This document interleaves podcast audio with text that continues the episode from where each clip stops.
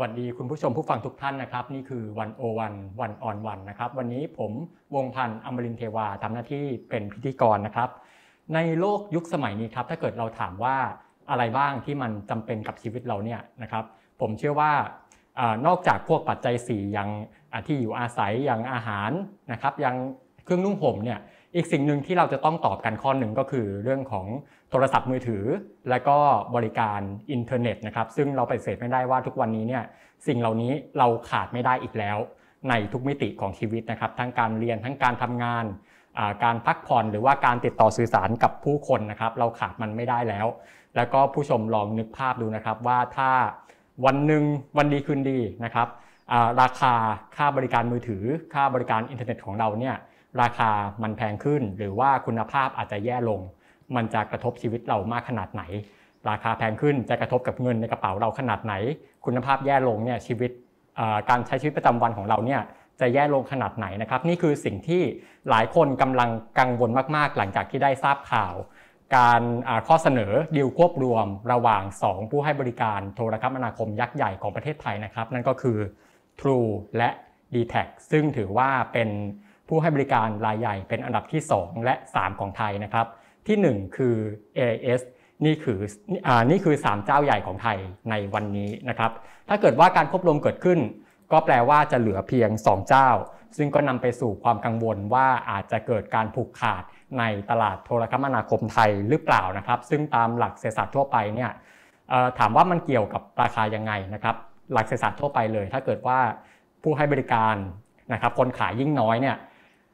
แนวโน้มราคาก็จะเพิ่มขึ้น เพราะว่าคนขายเนี่ยจะมีอำนาจในการกำหนดราคามากขึ้น อันนี้คือหลักทั่วไปหรือไม่อาจจะไม่ต้องหลักเศรษฐศาสตร์ก็ได้นะครับ เป็น common sense ก็ได้ แล้วล่าสุดเนี่ยตอนนี้ดิวนี้กำลังอยู่ภายใต้การพิจารณาของสำนักงานคณะกรรมการ กิจการกระจายเสียง กิจการโทรทัศน์ และกิจการโทรคมนาคมแห่งชาตินะครับ หรือทางกสทชเนี่ยก็เป็นองค์กรที่มีอำนาจกำกับดูแล กิจการโทรคมนาคมของไทยนะครับ โดยที่เรื่องนี้ก็ได้ เข้าสู่บอร์ดเป็นที่เรียบร้อยแล้ว เมื่อวันที่ 3 สิงหาคมที่ผ่านมา ซึ่งตอนนี้อัปเดตล่าสุดก็คือว่าทางกสทชเนี่ยได้สั่งให้ทางสำนักงานกสทชนะครับ ไปศึกษาข้อมูลเพิ่มเติม เกี่ยวกับดิวนี้ก่อน แต่ไงก็ตามครับตอนนี้เนี่ยถือว่าเป็นช่วงท้ายๆของดิวแล้วก่อนที่เราจะทราบผลในเวลาอันใกล้นี้นะครับ ก็ต้องจับตาดูอย่างยิ่งนะครับ ยิ่งเราเป็นคนไทยที่ว่าเราเป็นผู้ใช้บริการมือถือเนี่ย ดีลนี้ถือว่าเป็นเรื่องสำคัญมากสำหรับเรานะครับ มันจะกระทบกับชีวิตความเป็นอยู่ของพวกเรา แล้วก็รวมถึงจะกระทบกับการพัฒนาเศรษฐกิจดิจิทัลของประเทศเราในภาพรวมด้วยนะครับ วันนี้ครับรายการเราก็เลยชวนทางดรสมเกียรติตั้งกิจวานิชนะครับประธานสถาบันวิจัยเพื่อการพัฒนาประเทศไทย หรือ TDI มาร่วมพูดคุยและจับตามองในเรื่องนี้นะครับ สวัสดีครับอาจารย์ครับ ครับ สวัสดีครับคุณวงทันสวัสดีท่านผู้ชมท่านผู้ฟังทุกท่านครับ ครับอาจารย์ก็ล่าสุดกำลังศึกษาอยู่นะครับก็ต้องรอผลกันต่อไปนะครับ แต่ให้อาจารย์สมมุติอาจารย์ลองคาดเดาแนวโน้มตอนนี้ อาจารย์คิดว่าความเป็นไปได้นะครับ ผลการพิจารณาเนี่ยมันน่าจะไปทางไหนได้บ้าง ผลการพิจารณาถ้าเอาทางทฤษฎีก่อนเลยนะครับ มันก็ออกได้3หน้านะครับ หน้าแรกก็คือเห็นว่าอันตรายนะครับ ควบรวมและมีความเสี่ยงผู้บริโภคเยอะ ซึ่งก็เป็นความเห็นอย่างน้อยก็สอดคล้องกับผมนะครับ ความเห็นนี้ก็จะไม่ให้ควบรวมตรงไปตรงมา ก็อยู่3รายแบบเดิม ทางที่1นะครับ ทางที่2นะครับเห็นว่าควบรวมแล้วคงไม่ค่อยดี แต่พอมีวิธีแก้ไขได้นะครับ ก็จะใช้วิธีให้ควบรวม แต่สั่งให้แก้ไขบางเรื่องนะครับ ที่เรียกว่าเยียวยา หรือมีมาตรการป้องกันออกมานะครับ และวิธีที่ 3 ก็คือให้ควบรวมไปเลยโดยไม่ต้องทำอะไรครับ ออกได้ทั้ง 3 หน้าเลยครับ เหมือนเล่นฟุตบอลมีชนะมีเสมอมีแพ้ออกมาอย่างนี้เลยครับครับพอเดาได้ไหมครับว่าทางไหนน่าจะเป็นไปได้มากที่สุดในตอนนี้ ผมคาดเดาใจกสทช ไม่ได้จริง ๆ นะครับ แต่ว่าในทางวิชาการมันชัดเจนนะครับว่ากรณีแบบนี้ถ้าตัวผมเองเป็นกสทชคำตอบง่ายมากเลย ก็คือกสทช ไม่ควรจะให้ควบรวม เพราะว่ากรณีนี้นะครับ เหลือผู้ประกอบการตอนนี้เหลือเพียง 3 ราย ถ้าควบรวมกันไปแล้วนะครับ จะเหลือเพียง 2 ราย ถ้า 2 รายแล้วจะมีโอกาสที่จะไม่แข่งขันกันเยอะมากนะครับ และจะทำให้ผู้บริโภค ผู้บริโภคคือใคร คือพวกเรานี่แหละครับที่ใช้โทรศัพท์มือถือนะครับ ในการทำอะไรต่อมีอะไรทุกวันนี้เป็นชีวิตประจำวันอย่างที่คุณวงทันพูดไว้ตอนต้นใช่ไหมครับเดี๋ยวนี้ออกบ้านนะครับถ้าลืมโทรศัพท์มือถือต้องรีบวิ่งกลับมาเอาใช่ครับลืมกระเป๋าตังค์เอาก็ได้ไม่เอาก็ได้ เพราะว่ากระเป๋าตังค์เราก็อยู่ในโทรศัพท์มือถือใช่ไหมครับตอนนี้เราจะเรียนหนังสือเดี๋ยวโควิดมาอีกใช่ไหมครับตอนนี้เปิดเทอมทำท่าจะกลับไปกัน แต่ถ้าโควิดมาเรียนออนไลน์เรียนทางไหน เรียนทางมือถือนี่แหละครับอืมเรียนทาง iPad เรียนทางคอมพิวเตอร์แต่ก็ต้องต่อกับอินเทอร์เน็ตนะครับ กำลังจะมีการรักษาพยาบาลทางไกลนะครับ ซึ่งก็กำลังทดลองกันอยู่นะครับ ก็ทำทางมือถือช้อปปิ้งทำกันทางไหน ก็ทำกันทางมือถือ สั่งอาหารทางไหน มือถือมือถืออีกใช่ไหมครับ แล้วเล่นเกม ดูหนังอืมฟังเพลง ก็ทางนี้ทั้งนั้นใช่ไหมครับ มันกลายเป็นปัจจัยที่สำคัญอย่างยิ่งต่อชีวิตของเรา เพราะฉะนั้นถ้าเกิดวันดีคืนดี หรือเรียกว่าวันร้ายคืนร้ายดีกว่านะครับ มีใครสักคนจะมาบอกว่าเราจะไม่เหลือทางเลือกแล้ว ในการใช้บริการโทรศัพท์มือถือ นอกจากผู้ให้บริการ 2 ราย คือ AIS รายที่เป็นเบอร์หนึ่งในปัจจุบัน กับ True กับ d t แทซึ่งควบรวมกัน แล้ว 2 รายจะมีส่วนแบ่งตลาดสูสีกันมาก คล้ายๆ เกือบเกือบ50 50%นะครับเหลือเพียง 2 ทางเลือก แล้วถ้าเกิด 2 ทางเลือกนี้ เราไม่พอใจเราไม่มีทางเลือกอื่นอีกแล้วนะครับเราอาจจะมีคนบอกว่าก็ยังเหลือบริษัทโทรคมนาคมแห่งชาติ หรือว่า MT นะครับซึ่งคือรัฐวิสาหกิจที่เกิดจากเอา TOT นะครับควบรวมกับ CAT นะครับแต่ก็มีคนใช้บริการน้อยมากครับ 2-3%สาเหตุก็คือ คนรู้อยู่แล้วว่าบริการไม่ค่อยดี คนที่ใช้จึงเป็นคนส่วนใหญ่ในวงการราชการนะครับวงการรัฐวิสาหกิจด้วยกัน พวกเราเองนะครับเราก็มีทางเลือกเพียง 3 ตัวเลือกณปัจจุบัน ถ้ามันหายไป2เนี่ยหายไปเยอะนะครับครับอาจจะคิดว่าไม่ค่อยสำคัญ จริง ๆ ถ้ามีตัวเลือก 5 เหลือ 4 อันนี้ไม่ค่อยเดือดร้อนเท่าไหร่อืมเหลือทางเลือกเหลืออยู่ทั้ง 4 ทาง 4เหลืออืม3ก็เดือดร้อนมากขึ้น แต่ยังไม่มากเท่าไหร่ครับ3เหลือ2นี่แหละครับ จะเป็นอืมจุดสำคัญว่าเดือดร้อนพอสมควร แล้วถ้าเกิด2รายที่เหลือ หัวกันอีก โอ้โห ผู้บริโภคจบกันเลยครับครับ เพราะฉะนั้นเนี่ยในขณะที่เราใช้ชีวิตอยู่บนโทรศัพท์มือถือนะครับใช้ชีวิตอยู่บนโลกออนไลน์ทั้งวันทั้งคืนแล้ว แล้วจู่ๆถ้าเกิดทางเลือกนี้ถูกปิดกั้น เราจะใช้ชีวิตกันยังไงอืมถ้าเกิดเขาขึ้นราคาขึ้นมา เราบอกว่า เราไม่พอใจแล้วเราจะไปใช้ทางไหนครับคุณวงทันครับนี่แหละครับคือสิ่งที่ผมคิดว่าน่าเป็นห่วงอย่างยิ่งครับ เพราะฉะนั้นถ้าผมเป็นกสทชคำตอบง่ายนิดเดียว กรณีแบบนี้ควบรวมกันแล้ว เห็นผลเสียต่อผู้บริโภคต่อประชาชน ต่อเศรษฐกิจของประเทศชัดเจน เห็นประโยชน์อะไรไหมผมไม่เห็นประโยชน์ที่ชัดเจน นอกจากประโยชน์ที่ไปตกกับผู้ถือหุ้นนะครับของสองบริษัทที่จะควบรวมกัน เพราะฉะนั้นประกาศทันทีว่าตอนประกาศว่าจะควบรวมกัน ทันทีราคาหุ้นขึ้นเลย ผู้ถือหุ้นก็คือคนที่ไปลงทุนบริษัทพวกนี้ ซึ่งก็คือเจ้าสัวต่างๆนะครับมหาเศรษฐีนะครับกองทุนใหญ่ ๆ ที่จะได้มูลค่ากลับมาเยอะขึ้นครับนะครับส่วนประชาชนผู้บริโภคเราเนี่ยไม่ได้อะไรกลับมา มีแต่มีโอกาสที่จะมีความเสี่ยงอ่าได้ราคาสูงขึ้นนะครับ คุณภาพแย่ลง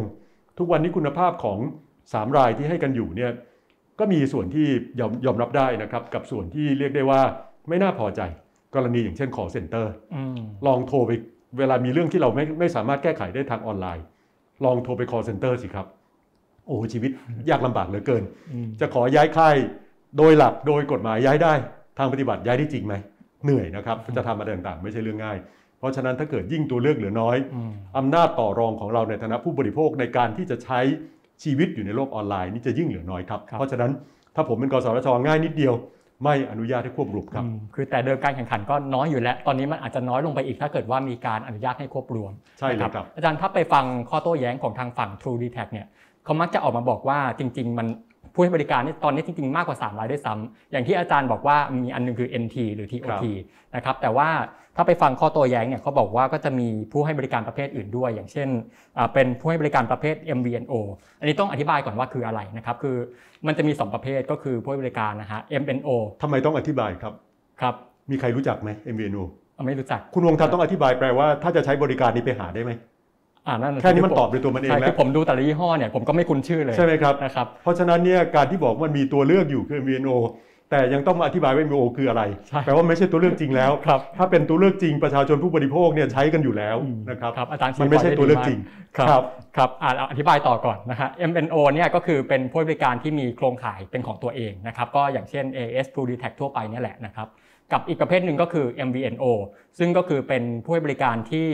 ไม่ได้มีเครือข่ายเป็นของตัวเอง แต่ว่าเป็นการเช่าโครงข่ายของคนอื่น ผมยกอ่าผมลองยกตัวอย่างชื่ออ่า ชื่อเจ้าที่ใช้บริการแบบ MVNO นะครับก็คืออย่างเช่นอ่า iMobile นะครับ My World 3G อัน 168 ซึ่งผมไม่รู้จักมาก่อนเหมือนกันเคยเห็นเคาน์เตอร์ของเขาไหมไม่เคยเห็นไม่เคยด้วยเห็นนั่นสิครับ แล้วมันจะเป็นคู่แข่งมันจะเป็นทางเลือกให้เราได้ยังไงอ่าครับเนี่ยครับก็จะมีข้อโต้แย้งนี้ขึ้นมา ซึ่งอาจารย์เห็นว่ายังไงครับที่ว่าก็ตรงไปตรงมาครับ ในเมื่อเราจะไปหาเรายังไม่รู้จะไปหาที่ไหนอืมแล้วมันจะเป็นทางเลือกให้เราได้อย่างอ่าแท้ก็จริไม่งได้ยังไง ไม่ควรจะนับรวมครับเป็นครับ นับรวมไม่ได้การที่อ้างว่ามี หรืออ้างที่ว่ามี NT คือบริษัทโทรคมนาคมแห่งชาติ มีใครใช้กันเหรอครับ NT ไม่ใช่ไม่มีบทบาทเลยนะครับ มีบทบาทในตลาดอินเทอร์เน็ตที่บ้านก็คือ พวกอินเทอร์เน็ตบรอดแบนด์ครับที่เป็นต่อสายไฟเบอร์ สายใยแก้วนะครับไอ้ตัวเนี้ยมีบทบาทอยู่ มีส่วนแบ่งตลาดพอนับได้นะครับ แต่ถ้าเป็นกรณีโทรศัพท์มือถืออย่างที่บอกครับ ถ้าไม่ใช่ราชการรัฐวิสาหกิจนะครับ คนในวงการด้วยกันพนักงานของ NT เอง ก็อาจจะไม่ได้ใช้กันเลยครับเพราะฉะนั้นเนี่ยอืมจะเรียกได้ว่ามีตัวมีตนอยู่ไหม ทางทฤษฎีมีครับทางปฏิบัติอืมมีบทบาทไหมแทบไม่มีเลยอืมครับเหมือนกับสมมติว่ามีพักการเมืองนะครับ อยู่ในสภา มีพักหนึ่งสภา 500 คนมีอยู่หนึ่งเสียง แล้วถามว่าจะไปหวังพึ่งพาอาศัยคนที่มีหนึ่งเสียงเนี่ยมันพึ่งพาอาศัยได้จริงหรือเปล่าครับ เพราะฉะนั้นมันไม่ได้แปลว่าพอมีพักการเมืองนะครับ ทุกพักนับเป็นหนึ่งพักเท่ากันอืมมีผู้ประกอบการมีโอเปอเรเตอร์นะครับไม่ใช่ว่า NT ก็นับ MVNO ซึ่งไม่ใช่ผู้ประกอบการเต็มตัว แล้วเราก็ยังไม่รู้จักกัน เราไม่เคยใช้บริการกัน ก็จะไปนับด้วยมันไม่ใช่เรื่องจริงทำไมเขาต้องพูดอย่างนั้นครับ คนที่พูดนี่แปลว่า รู้แล้วว่าเวลาควบรวมไปจาก3ลายเหลือ2ลาย ทางเลือกมันเหลือน้อย เขาก็วาดภาพว่ามันยังพอมีทางเลือกเหลืออยู่ แต่มันไม่ใช่ทางเลือกที่แท้จริงครับ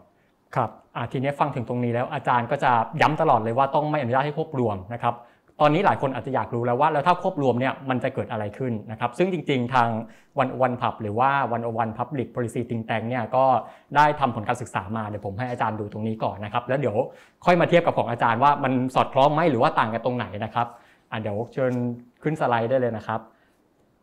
ครับอ่าอันนี้เป็นอ่าเนี่ยครับทางวันวันผับได้ทำขึ้นมานะครับเนี่ยก็ก็บอกเลยว่าเนี่ยหลังควบรวม ผู้ให้บริการหลักจะเหลือแค่ 2 ราย เท่านั้น ซึ่งจะแบ่งตลาดกันคนละแทบจะคนละครึ่งครึ่งๆเลยนะครับทูดีแท็รวมกันเนี่ยเกิน 50%นะครับแล้วก็ก็มีการวัดดัชนีการกระจุกตัวขึ้นมา หรือว่าตัว HSI เนี่ยนะครับก็ง่ายๆ ก็คือเป็นตัวชี้วัดว่าตลาดกระจุกตัวอยู่กับผู้ให้บริการรายใหญ่มากขนาดไหนนะครับ ซึ่งทางวันวันผับก็พบว่าอ่าจากก่อนควบรวมไปหลังควบรวมเนี่ยเพิ่มขึ้นมากถึง 30กว่าเปอร์เซ็นต์นะครับจาก 3,500 3,600เนี่ยขึ้นไปถึง 4,700 4,800 ซึ่งถ้าเกิดว่าเราไปดูตามกฎหมายของอข้อกฎหมายของกสทชเนี่ยเขาบอกว่าถ้าเกิดว่ามันเกิน2,500นะครับก็ควรจะเฝ้าระวังแล้ว ซึ่งเราจะเห็นว่าเอาแค่ก่อนควบรวมนะครับ3,500มันก็เกินกว่าเกณฑ์แล้วนะครับแล้วยิ่งควบรวมอีกเนี่ยมันก็ยิ่งโอ้โหยิ่งเกินใหญ่เลยนะครับยิ่งแย่ใหญ่เลยนะครับ แล้วก็เดี๋ยวเชิญสไลด์ต่อไปเลยครับอ่าเนี่ยครับอ่าข้ามไปเลยครับอ่าแล้วก็อันนี้เป็นการคำนวณราคาขึ้นมานะครับ ว่าถ้ามีการ แต่ละกรณีเนี่ยถ้าไม่ควบรวมราคาจะเป็นยังไง ควบรวมแต่ละเคสราคาจะประมาณไหน ซึ่งก็จะเห็นตามภาพนะครับไม่ควบรวมก็อยู่ประมาณนี้ 220 บาท ต่อเลขหมายต่อเดือนนะครับถ้าควบรวมก็จะแบ่งออกย่อยเป็นอีกนะครับซึ่งเราจะเห็นว่าในกรณีที่ร้ายแรงสุดก็คือสมมติว่ารายใหญ่หัวกัน สมมติว่า True d e t a c ฝั่งหนึ่ง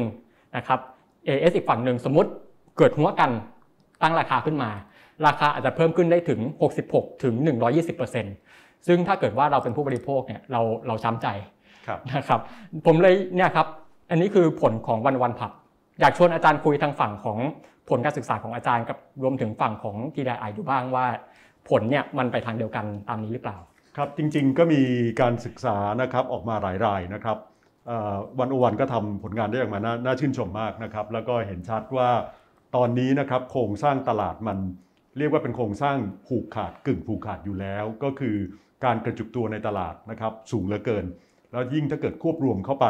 การกระจุกตัวในตลาดจะยิ่งเยอะนะครับครับแล้วถ้าเป็นตัวอย่างแบบนี้พอกระจุกตัวเยอะๆ มันเสี่ยงผูกขาดเยอะๆนะครับหลักเกณฑ์ในการอนุญาตควบรวมของกสทชเองนะครับซึ่งก็เอามาจากหลักเกณฑ์สากล คือหลักเกณฑ์ของสหรัฐอเมริกา คือกสทชสหรัฐอเมริกา FCC นะครับกับ FTC นะครับต่างๆ แล้วก็อ่าหน่วยงานต่อต้านการผูกขาดในอเมริกานะครับเขาก็ใช้หลักเกณฑ์เดียวกันเอ่อ คือพอกระจุกตัวเยอะๆนะครับ มันก็มีความเสี่ยงสูงที่จะทำให้เกิดผลเสียแก่ผู้บริโภค เพราะฉะนั้นเขาก็เซตไว้ที่ว่าถ้าสูงเกิน 2,500 แล้วถ้าควบรวมกันแล้วสูงขึ้นไปอีกนะครับ ตั้งแต่ร้อยหนึ่งขึ้นไป เขาก็เรียกได้ว่าอยู่ในโซนอันตรายและต้องระมัดระวังให้ดีเลย ตัวอย่างในอดีตพอเกิดกรณีแบบนี้นะครับ เขาจึงไม่ให้ควบรวม เช่นในสมัยปี 2011 นะครับ AT&T นะครับซึ่งตอนนี้ก็เป็นผู้ให้บริการรายใหญ่ในอเมริกา ตอนนั้นอยากจะซื้อ T-Mobile นะครับ T-Mobile ก็เป็นผู้ให้บริการรายหนึ่งนะครับ โดยอ้างว่าคลื่นไม่พอใช้ขอควบรวมกัน ถ้าควบรวมกันนะครับจะเกิดผลอะไร ทางอเมริกานะครับหน่วยงานกำกับดูแลก็มาคำนวณค่าการกระจุกตัวนี่แหละครับ แล้วก็พบว่ามันอยู่ที่ก่อนจะรวมนี่ก็ 2,008 อยู่แล้ว ถ้ารวมกันเข้าไปนะครับมันจะสูงขึ้นไปอีก 730 ก็เรียกได้ว่าสูงขึ้นไปอยู่ในโซนอันตรายมาก เพราะฉะนั้น หลังจากพิจารณาเรื่องนี้นะครับว่ามันมีความเสี่ยงผูกขาดแล้ว เขาก็ดูว่าจะมีโอกาสเกิดรายใหม่ขึ้นมาได้ไหม มันเกิดยาก เขาก็ตัดสินง่าย ๆ เลยว่า ไม่ให้ควบรวมก็จบกันครับ มีกรณีปี 2020 นะครับ มีการควบรวมอีกรายหนึ่งก็คือ T-Mobile ซึ่งไม่ใช่เบอร์หนึ่งในตลาดนะครับ ไปซื้อสปรินต์นะครับ ตอนตอนนี้นะครับตอนปี 2020 เนี่ยอเมริกาเปลี่ยนประธานาธิบดีแล้วมาเป็นใครจำได้ไหมครับ 2020ใช่ไหมครับ2020 ครับ2020 เป็นอ่าโจไบเดนโดนัลด์ทรัมป์ครับโดนัลด์ทรัมป์เป็นครับครับไบเดนยังไม่มากำลังจะเข้ามาอ่าโดนัลด์ทรัมป์นะครับอยู่ใช่ครับครับกำลังเลือกตั้งปีนั้นนะครับ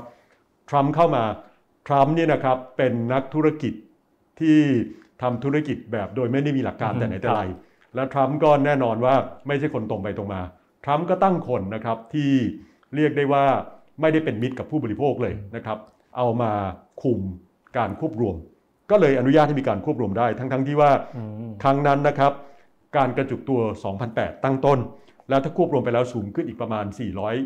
460 ทรัมป์รัฐสมัยรัฐบาลทรัมป์ก็ให้เกิดการควบรวม แต่การนั้นก็ตามก็ไม่ได้ควบรวมเฉยๆ ควบรวมแล้วนะครับ บอกไว้ว่าจะต้องขายคลื่นความถี่ออกไปส่วนหนึ่งเพื่อไม่ให้ถือคลื่นเยอะเกินไปรายอื่นมันจะไม่มีโอกาสได้ใช้ ขายบริษัทลูก แล้วก็ให้วางโครงข่ายนะครับทั่วประเทศเพื่อให้คนได้ใช้กัน เพราะฉะนั้น กรณีแรกนะครับไม่ให้ควบรวมเลย ถ้าเป็นรัฐบาลปกตินะครับ กับกรณีที่มีรัฐบาลที่เข้าข้างในทุนเยอะๆอย่างกรณีของทรัมป์ก็ให้ควบรวม แต่ก็ยังมีเงื่อนไขอยู่ เพราะฉะนั้นกรณีของเมืองไทยเนี่ยตั้งต้นทุกวันนี้นะครับ มันก็สูงกว่าที่อเมริกาหลังควบรวมด้วยซ้ำคือของอเมริกานะครับ กรณีที่เขาห้ามควบรวม ตั้งต้นมัน 2,008 แล้วสูงขึ้นอีก 700 กว่าก็3,500เท่ากับจุดของเมืองไทยก่อนที่ จะมีการควบรวมกันนี่แหละครับครับยังไม่ควบรวมก็ 3,500 แล้วอืมถ้าควบรวมไปอีกนะครับอย่างที่วันโอวันทำมา มันก็จะสูงถึง 4,800 เพราะฉะนั้นอันตรายอย่างยิ่ง ผมคิดว่าก็ดูต่อไปว่ามันจะมีรายใหม่เข้ามาไหม ถ้ามันไม่มีโอกาสมีรายใหม่เข้ามาเลย การควบรวมครั้งนี้นะครับก็จะเป็นอันตรายต่อผู้บริโภค และผมก็เห็นด้วยนะครับกับที่วันโอวันทำมาว่าราคามันจะสูงขึ้นครับการควบรวมมันอาจจะทำให้ 2 รายเนี้ยลดต้นทุนได้บ้าง ซึ่งก็จะเห็นว่าลดต้นทุนได้เท่าไหร่นะครับ2บาท 5 บาท 7 บาท อะไรทำนองนั้นกระจิตเดียวครับแต่ว่าโอกาสที่จะขึ้นราคาขึ้นมาได้เป็นร้อยเลยนะครับอืมเพราะฉะนั้นเน็ตแล้วนะครับผู้บริโภคมีโอกาสถูกฟัน ถูกฟันราคา ถามว่าผลการศึกษาแบบนี้เนี่ยสอดคล้องกับที่ผมศึกษาไหม จริง ๆ เท่าที่ไล่ๆดูนะครับ ผลกระทบจากการควบรวมนะครับ ตอนนี้มีศึกษากันอยู่อย่างน้อยสัก 4 เจ้านะครับ ของวันโอวันก็หนึ่งรายนะครับทำออกมารายแรกเลยดีมากเลยนะครับ รายที่2นะครับคือสำนักงานกสทชครับก็ไปมีอนุกรรมการเข้ามาศึกษา ได้ผลออกมาคล้าย ๆ กันอืมก็คือสรุปเลยว่าควบรวมแล้วราคามีโอกาสขึ้น ขึ้นมากขึ้นน้อยนะครับอ่าก็แล้วแต่ว่าจะหัวหรือไม่หัวกันนะครับ เจ้าที่3นะครับคือจุฬาลงกรณ์ครับทำมาก็สรุปคล้าย ๆกันอืมนะครับ เจ้าทีสี่ 4 ผมทำเองใช้คนละโมเดล ใช้คนละวิธี เป็นวิธีที่ง่ายกว่าเยอะเลยนะครับ ก็ได้พบว่า ถ้าจะควบรวมกันแล้วนะครับจาก 3 ลายหรือ 2 ลาย อาจจะมีโอกาสที่ราคาสูงขึ้นเมื่อเทียบกับไม่ควบรวม 33%อืมก็ครับเป็นตัวเลขที่อยู่ในระดับใกล้เคียงกันสูสีกันกับที่วันโอวันผับทำมา ใกล้ๆเคียงกับทางจุฬากสทชทำไมมันถึงตัวเลขไม่ต่างกัน เพราะว่าการควบรวมนะครับจาก 3 ลายเหลือ 2 ลายในสภาพหน้าตาแบบนี้เนี่ยใครทำมันก็ได้ผลคล้ายๆกันแหละครับ ตรงนี้เรียกได้ว่าแทบจะปิดประตูไม่ต้องเถียงกันเลย ไม่เห็นมีตัวเลขที่แตกต่างกันเลยครับมีใครทำออกมาได้ตัวเลขที่แตกต่างไหมนอกจากมาพูดเลื่อนลอย โดยไม่ได้ทำวิจัยครับที่บอกว่าทำแล้วจะดี ผมไม่เห็น ผมไม่เห็นว่ามันที่มันมาจากไหน แต่ถ้าเกิดทำอย่างเป็นหลักวิชาการ กี่เจ้า กี่เจ้าทำมามันได้ผลคล้ายๆกันหมดเลยคครัรับบอาจารย์บางคนก็จะบอกว่าจริง ๆ แล้วเนี่ยกสทช มีการตั้งเพดานราคาไว้อยู่ เพราะฉะนั้นก็จะมีคนที่ตั้งคำถามว่าเอาแล้วอย่างนี้ถ้ามีเพดานราคาอยู่แล้ว ราคามันจะเพิ่มได้ยังไงนะครับอาจารย์เห็นว่ายังไงครับ ในอดีตนะครับกสทชนะครับก็เคยตั้งเพดานราคา ตอนประมูลขึ้น 3G ตอนนั้นสำหรับท่านผู้ฟังนะครับที่อาจจะยังอายุไม่ค่อยเยอะเท่าไหร่ อาจจะลืมไปแล้วนะครับหรือว่าอาจยังเกิดไม่ค่อยทันยังไม่ค่อยจำได้ ตอนมีการประมูลขึ้น 3G นะครับมีผู้ประกอบการ 3 รายนะครับตอนนั้น AS d t a c to Move อย่างนี้แหละนะครับแล้วกสทช จัดคลื่น 3 ย่านความถี่ ให้ 3 รายนี้มาแข่งกัน เทียบง่ายๆนะครับคุณวงทัน เหมือนที่เรานั่งอยู่เนี่ยมีเก้าอี้ดนตรี 3 ตัว ให้คน 3 คนมาเล่นเก้าอี้ดนตรีครับนึกภาพออกไหมครับมันครัจะบเล่นกันไปทำไม เพราะมันก็ได้เป็นคนละคนละคลื่นใช่ไหมครับอืมเอ่อตอนนั้นเนี่ยสังคมก็โกรธมากว่าจัดประมูล 3G แบบปาหี่แบบนี้ได้ยังไงกสทชก็ก็เลยแก้เขิน แก้ขวยแก้เขินนี่แหละครับ ก็เลยไปกำหนดบอกว่า ถ้าอย่างนั้นนะครับคุณได้คลื่นราคาถูกไป เพราะมันไม่มีการแข่งขันจริง ๆ คุณก็ต้องไม่คิดค่าบริการแพงคุณต้องลดราคาให้ผู้บริโภค แล้วก็ประกาศหลักเกณฑ์ออกมาว่า ต่อไปจะคุมราคานะ ผลก็คืออกสทชนะครับก็คุมราคาไป โดยบอกว่าราคาต้องเป็นอย่างนั้นเป็นอย่างนี้ ผู้ให้บริการก็ออกแพ็กเกจออกมา แล้วบอกว่าแพ็กเกจเนี้ยคือตัวอย่างที่ตามราคาที่กสทชกำหนดเลย แต่แพ็กเกจเนี้ย ไม่มีมนุษย์ที่ไหนใช้เลย ใช้น้อยมากนะครับ เรียกได้ว่าเป็นแพ็กเกจทิปก็ได้ คือมีเอาไว้โชว์กสทช ว่าราคามันเป็นไปตามนั้น แต่ผู้ใช้คนอื่นจ่ายแพงกว่านั้นเกือบทั้งหมดเลย เพราะฉะนั้นคำถามก็คือกำหนดราคาแล้วมันได้ผลไหมถ้าจะได้ผลในกสทช ต้องทำงานหนักมากเลย ก็คือต้องเอาทุกตะกร้าที่คนใช้นะครับ ทุกแพ็กเกจที่คนใช้มาถ่วงน้ำหนักกัน แพ็กเกจไหนใช้เยอะก็ให้น้ำหนักเยอะหน่อยถูกไหมครับ มันจะได้เป็นค่าเฉลี่ยที่ถูกต้องที่ถ่วงน้ำหนักกันออกมาทำอย่างนั้นถ้าทำจริง ๆ ก็จะพบว่ามันไม่ได้เป็นไปอย่างนั้น แต่การจะไปกำกับดูแลราคาสำหรับบริการโทรศัพท์มือถือเนี่ยเรียนตามตรงว่ามันไม่ง่ายอืมไม่ง่ายเพราะอะไรครับ คุณวงทันสมมุติว่าบอกว่านาทีละไม่เกินกี่บาทดี สลึงหนึ่งก็ได้ครับนาทีหนึงไม่เกินสลึงหนึ่งผมก็ออกแพ็กเกจมาบอกว่าของผมต้องใช้ 1 0,000 นาที แล้วจะได้ราคาสลึงหนึ่ง แต่ถ้าใช้ 1 0,000 นาทีคูณสลึงไปมันก็คือเท่าไหร่ล่ะครับ มันก็คืออ่าห้าพันบาท 2,500ใช่ไหมครับครับอะสลึงหนึ่งสองพันอ่าห้าครับ2,500ใช่ไหมครับ2,500มีแพ็กเกจแพ็กเกจละ2,500ใช้ได้แบบโอ้โหสปีดแบบเร็วสุดขีดเลย แต่คุณต้องซื้อ2,500แล้ว2,500ถ้าคุณหารด้วยนาทีให้หมื่นหนึ่งได้ไหมสลึงหนึ่งได้จริงครับ แต่เป็นแพ็กเกจที่คุณวงทันอยากใช้ไหม ก็ไม่ได้อยากก็ใช้ไม่ครับถูกไหมครับมันเยอะเกินไป มันขายในสิ่งที่เราไม่ต้องการแล้วมันก็บอกว่าอืมถูก เหมือนให้เราไปกินบุฟเฟ่ต์อ่ามีปูอยู่ให้กินบุฟเฟ่ต์ปูสดๆเลยอ่าเท่าไหร่ดีล่ะ ปูตัวละร้อยแต่ว่าโอ้โหเต็มไปหมดเลยแล้วแล้วคุณต้องจ่าย คุณต้องจ่ายสามพันคุณถึงจะไปกินปูตัวละร้อยได้อ่าแล้วแล้วก็ถ้าถ้าคุณกินได้ 30 ตัวคุณก็เหลือปูอืมครับปูราคา 100 บาทครับแต่ไม่งั้นเนี่ยคุณก็ต้องจ่าย 3,000 เพราะฉะนั้นเนี่ยที่ผมเล่ามาก็คือ มันยากที่จะกำกับดูแลแพ็กเกจของโทรศัพท์มือถือ แล้วต่อไปมันไม่ใช่เรามีโทรศัพท์เอาไว้โทรคุยกัน มันมี Data มันมีบริการเสริมมันมีอะไรต่อมีอะไร มันเอาไปพ่วงกับอะไรอีกเยอะแยะถูกไหมครับอืมเช่นเอาไปพ่วงกับฟุตบอลครับเอาไปพ่วงกับ Netflix เอาไปพ่วงกับไอ้โน่นไอ้นี่แล้วมันจะคิดราคาง่ายๆ ตรงไปตรงมาไหมอย่างที่ที่กสทชอยากจะคุมไหมถ้ากสทชจะคุมกสทชต้องคุมยิบหมดเลย แล้วมันเป็นอย่างนั้นเป็นไปเป็นเป็นไปได้จริงไหมครับ แล้วต่อให้กสทชคุมได้จริงคุณวงทัน วันนี้ได้สมมุติว่าได้พรุ่งนี้เนี่ย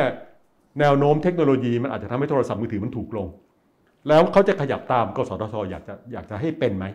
ครับ มันก็ต้องไปตามคุมแบบยิบย่อยไปหมด วิธีการที่มันฉลาดกว่าก็คือ อย่าให้ไปควบรวมสิครับ มันไม่มีความจำเป็นต้องให้ไปควบรวม มันจะได้ไม่ไม่ต้องไปยุ่งในการคุมราคา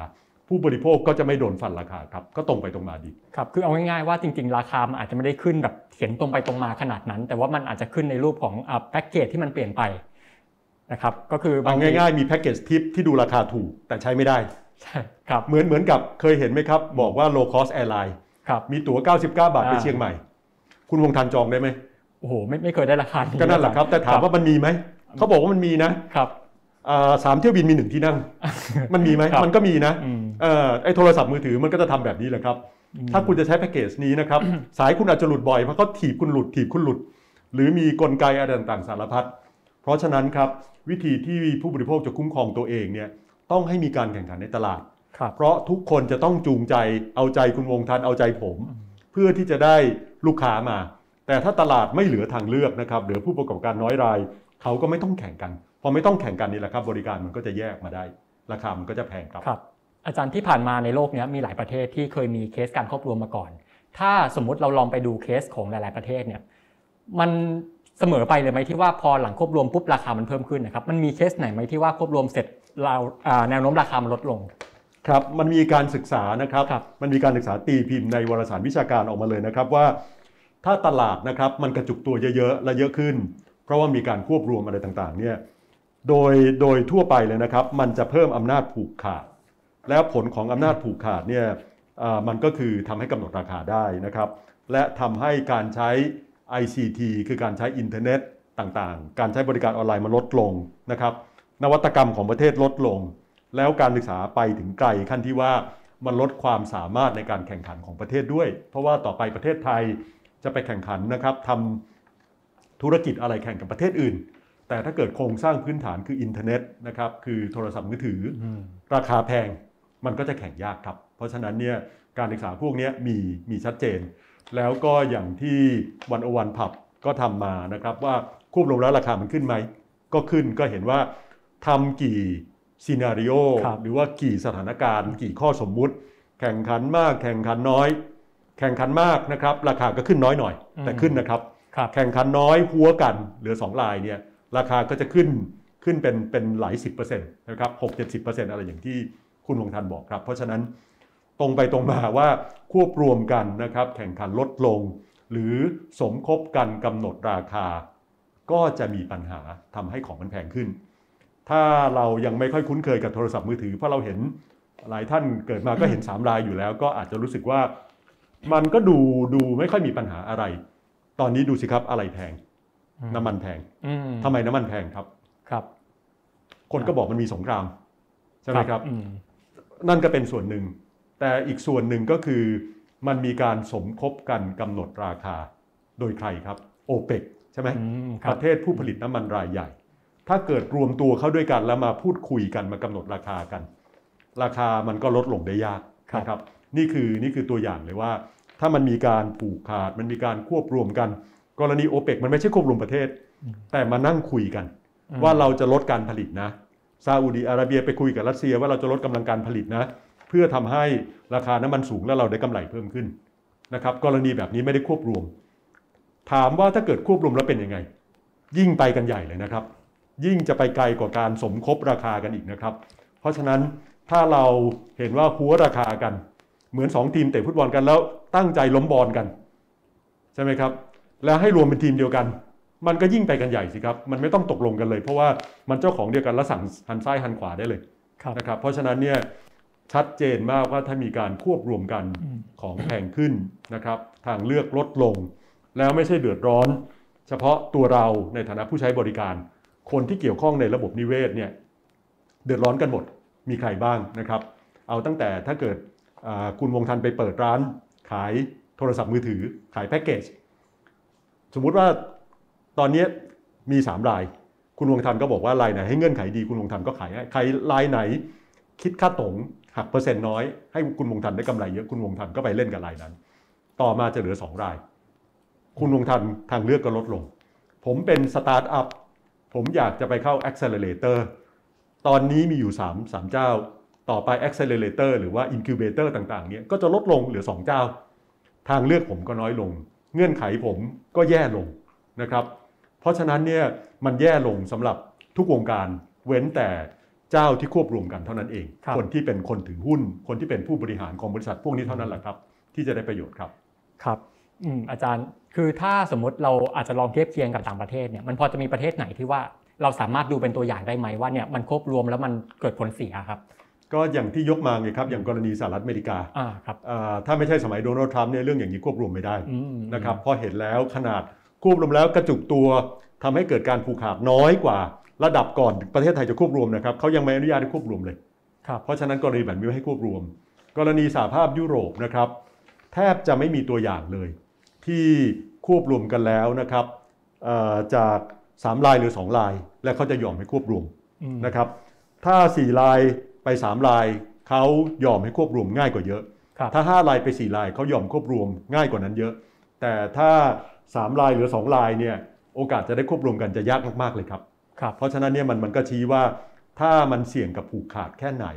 แล้วยิ่งเป็นบริการที่จำเป็น เพราะเราต้องใช้ชีวิตกับโลกของอินเทอร์เน็ต โลกออนไลน์ทั้งวันทั้งคืนอย่างนี้เนี่ยแล้วเป็นบริการที่จำเป็นบริการอย่างนี้จะปล่อยให้เกิดการผูกขาดได้ยังไง ผมครับคิดว่านี่คือ แต่ละประเทศก็จะมีความชัดเจนว่าจะจะไม่ยอมให้มีการควบรวมกันนะครับอืมครับอาจารย์ไอ้แนวโน้มหนึ่งที่จะทำให้ราคาเพิ่มขึ้นเนี่ยที่อาจารย์พูดถึงมาก็คืออะมันจะมีเคสหนึ่งที่ว่าอาจจะมีการอ่ารวมหัวกันมีการหัวกันนะครับ กับอีกอีกเรื่องหนึ่งที่คนกังวลก็คือว่าอาพอเกิดการควบรวมเนี่ยอาพอมันเหลือ2รายเนี่ยตอนแรก 3 เหลือ 2 การแข่งขันมันจะลดลงนะครับ เพราะฉะนั้นเนี่ยอ่าผลที่ตามมาที่เป็นผลทางอ้อมของมันก็คือว่าอ่าราคาแนวโน้มก็จะเพิ่มขึ้นนะครับอ่าทีเนี้ยอ่า ถ้าเราไปฟังของฝั่ง True กับ d t แทเนี่ยอันนี้ผมยกคำพูดของทางผู้บริหารของทางเทเลนอนะครับครับอันนี้ผมอ่านตามเลยเขาบอคกรับว่าอ่าการแข่งขันที่แท้จริงในอุตสาหกรรมโทรคมนาคม ซึ่งเป็นอุตสาหกรรมที่ลงทุนสูงจะเกิดขึ้นได้นะครับ ก็ต่อเมื่อคู่แข่งในอุตสาหกรรม มีขนาดไม่ต่างกันจนเกินไป แต่เขาบอกว่าในประเทศไทยเนี่ยตอนนี้นะครับ มีผู้เล่นเพียงหนึ่งรายที่แข็งแกร่งมากนะครับหนึ่งรายนั้นเนี่ยเขาหมายถึง AS นะครับ และอีก 2 รายที่อ่อนแอสองรายที่ว่านี้หมายถึง True กับ d t แทเขาบอกอย่างนี้ว่าเนี่ยสถานการณ์แบบนี้ไม่ใช่การแข่งขันที่แท้จริงนะครับ เพราะฉะนั้นเนี่ยอ่าโอเค เพราะว่าไม่ใช่การแข่งขันแท้จริงเพราะอะไร เพราะว่ามีผู้เล่นที่อ่อนแอไม่สามารถที่จะลงทุนเพื่อเพิ่มศักยภาพได้เลย ดังนั้นสำหรับตัวของผมแล้วก็คือตัวของทางผู้บริหารเทเลนอเนี่ยเขาบอกว่าการมีผู้เล่นที่พอฟัดพอเหวี่ยงกัน จะทำให้การแข่งขันเพิ่มขึ้นซื้อได้ซ้ำไม่ได้ลดลงนะฮะคือเขาหมายถึงอย่างนี้ว่าครับพอทูริแท็กรวมกันเนี่ยศักยภาพในการแข่งขันจะเพิ่มขึ้นขึ้นไปทัดเทียมกับ AS แล้วมันจะทำให้การแข่งขันเนี่ยดูเดือดขึ้นครับนะครับคือมันอาจจะฟังดูสวนทางกับหลาย ๆ นักวิชาการที่บอกว่าจริง ๆ แล้วการแข่งขันจะลดลง อาจารย์ตกลงอาจารย์คิดว่ายังไงครับตรงนี้ ศักยภาพในการแข่งขันถ้าเขาจะแข่งขันน่าจะสูงขึ้นจริงครับเพราะว่าส่วนแบ่งตลาดมันจะสูสีกัน 48 กับ 51เปอร์เซ็นต์อะไรของส่วนแบ่งตลาดนะครับ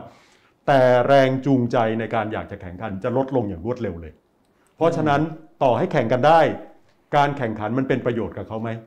มันไม่เป็นประโยชน์เทียบเท่ากับการหัวกัน เพราะฉะนั้นต่อให้มีศักยภาพจะแข่งขันได้ ความอยากจะแข่งจะลดลงนะครับ ผลการคำนวณที่วันโอวันผับทำมามันสะท้อนอย่างนี้ครับ ก็คือทำไมราคามันขึ้น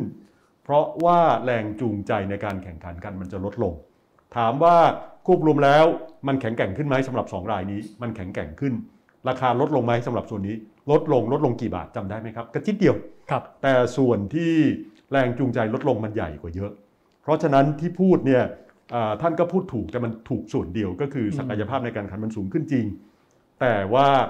แรงจูงใจที่จะแข่งขันกัน มันจะไม่มี แล้วจริง ๆ ถามว่าตอนนี้โครงสร้างตลาดมันแย่ขนาดนั้นไหมมันไม่ได้แย่ขนาดนั้นนะครับ AS ประมาณเท่าไหร่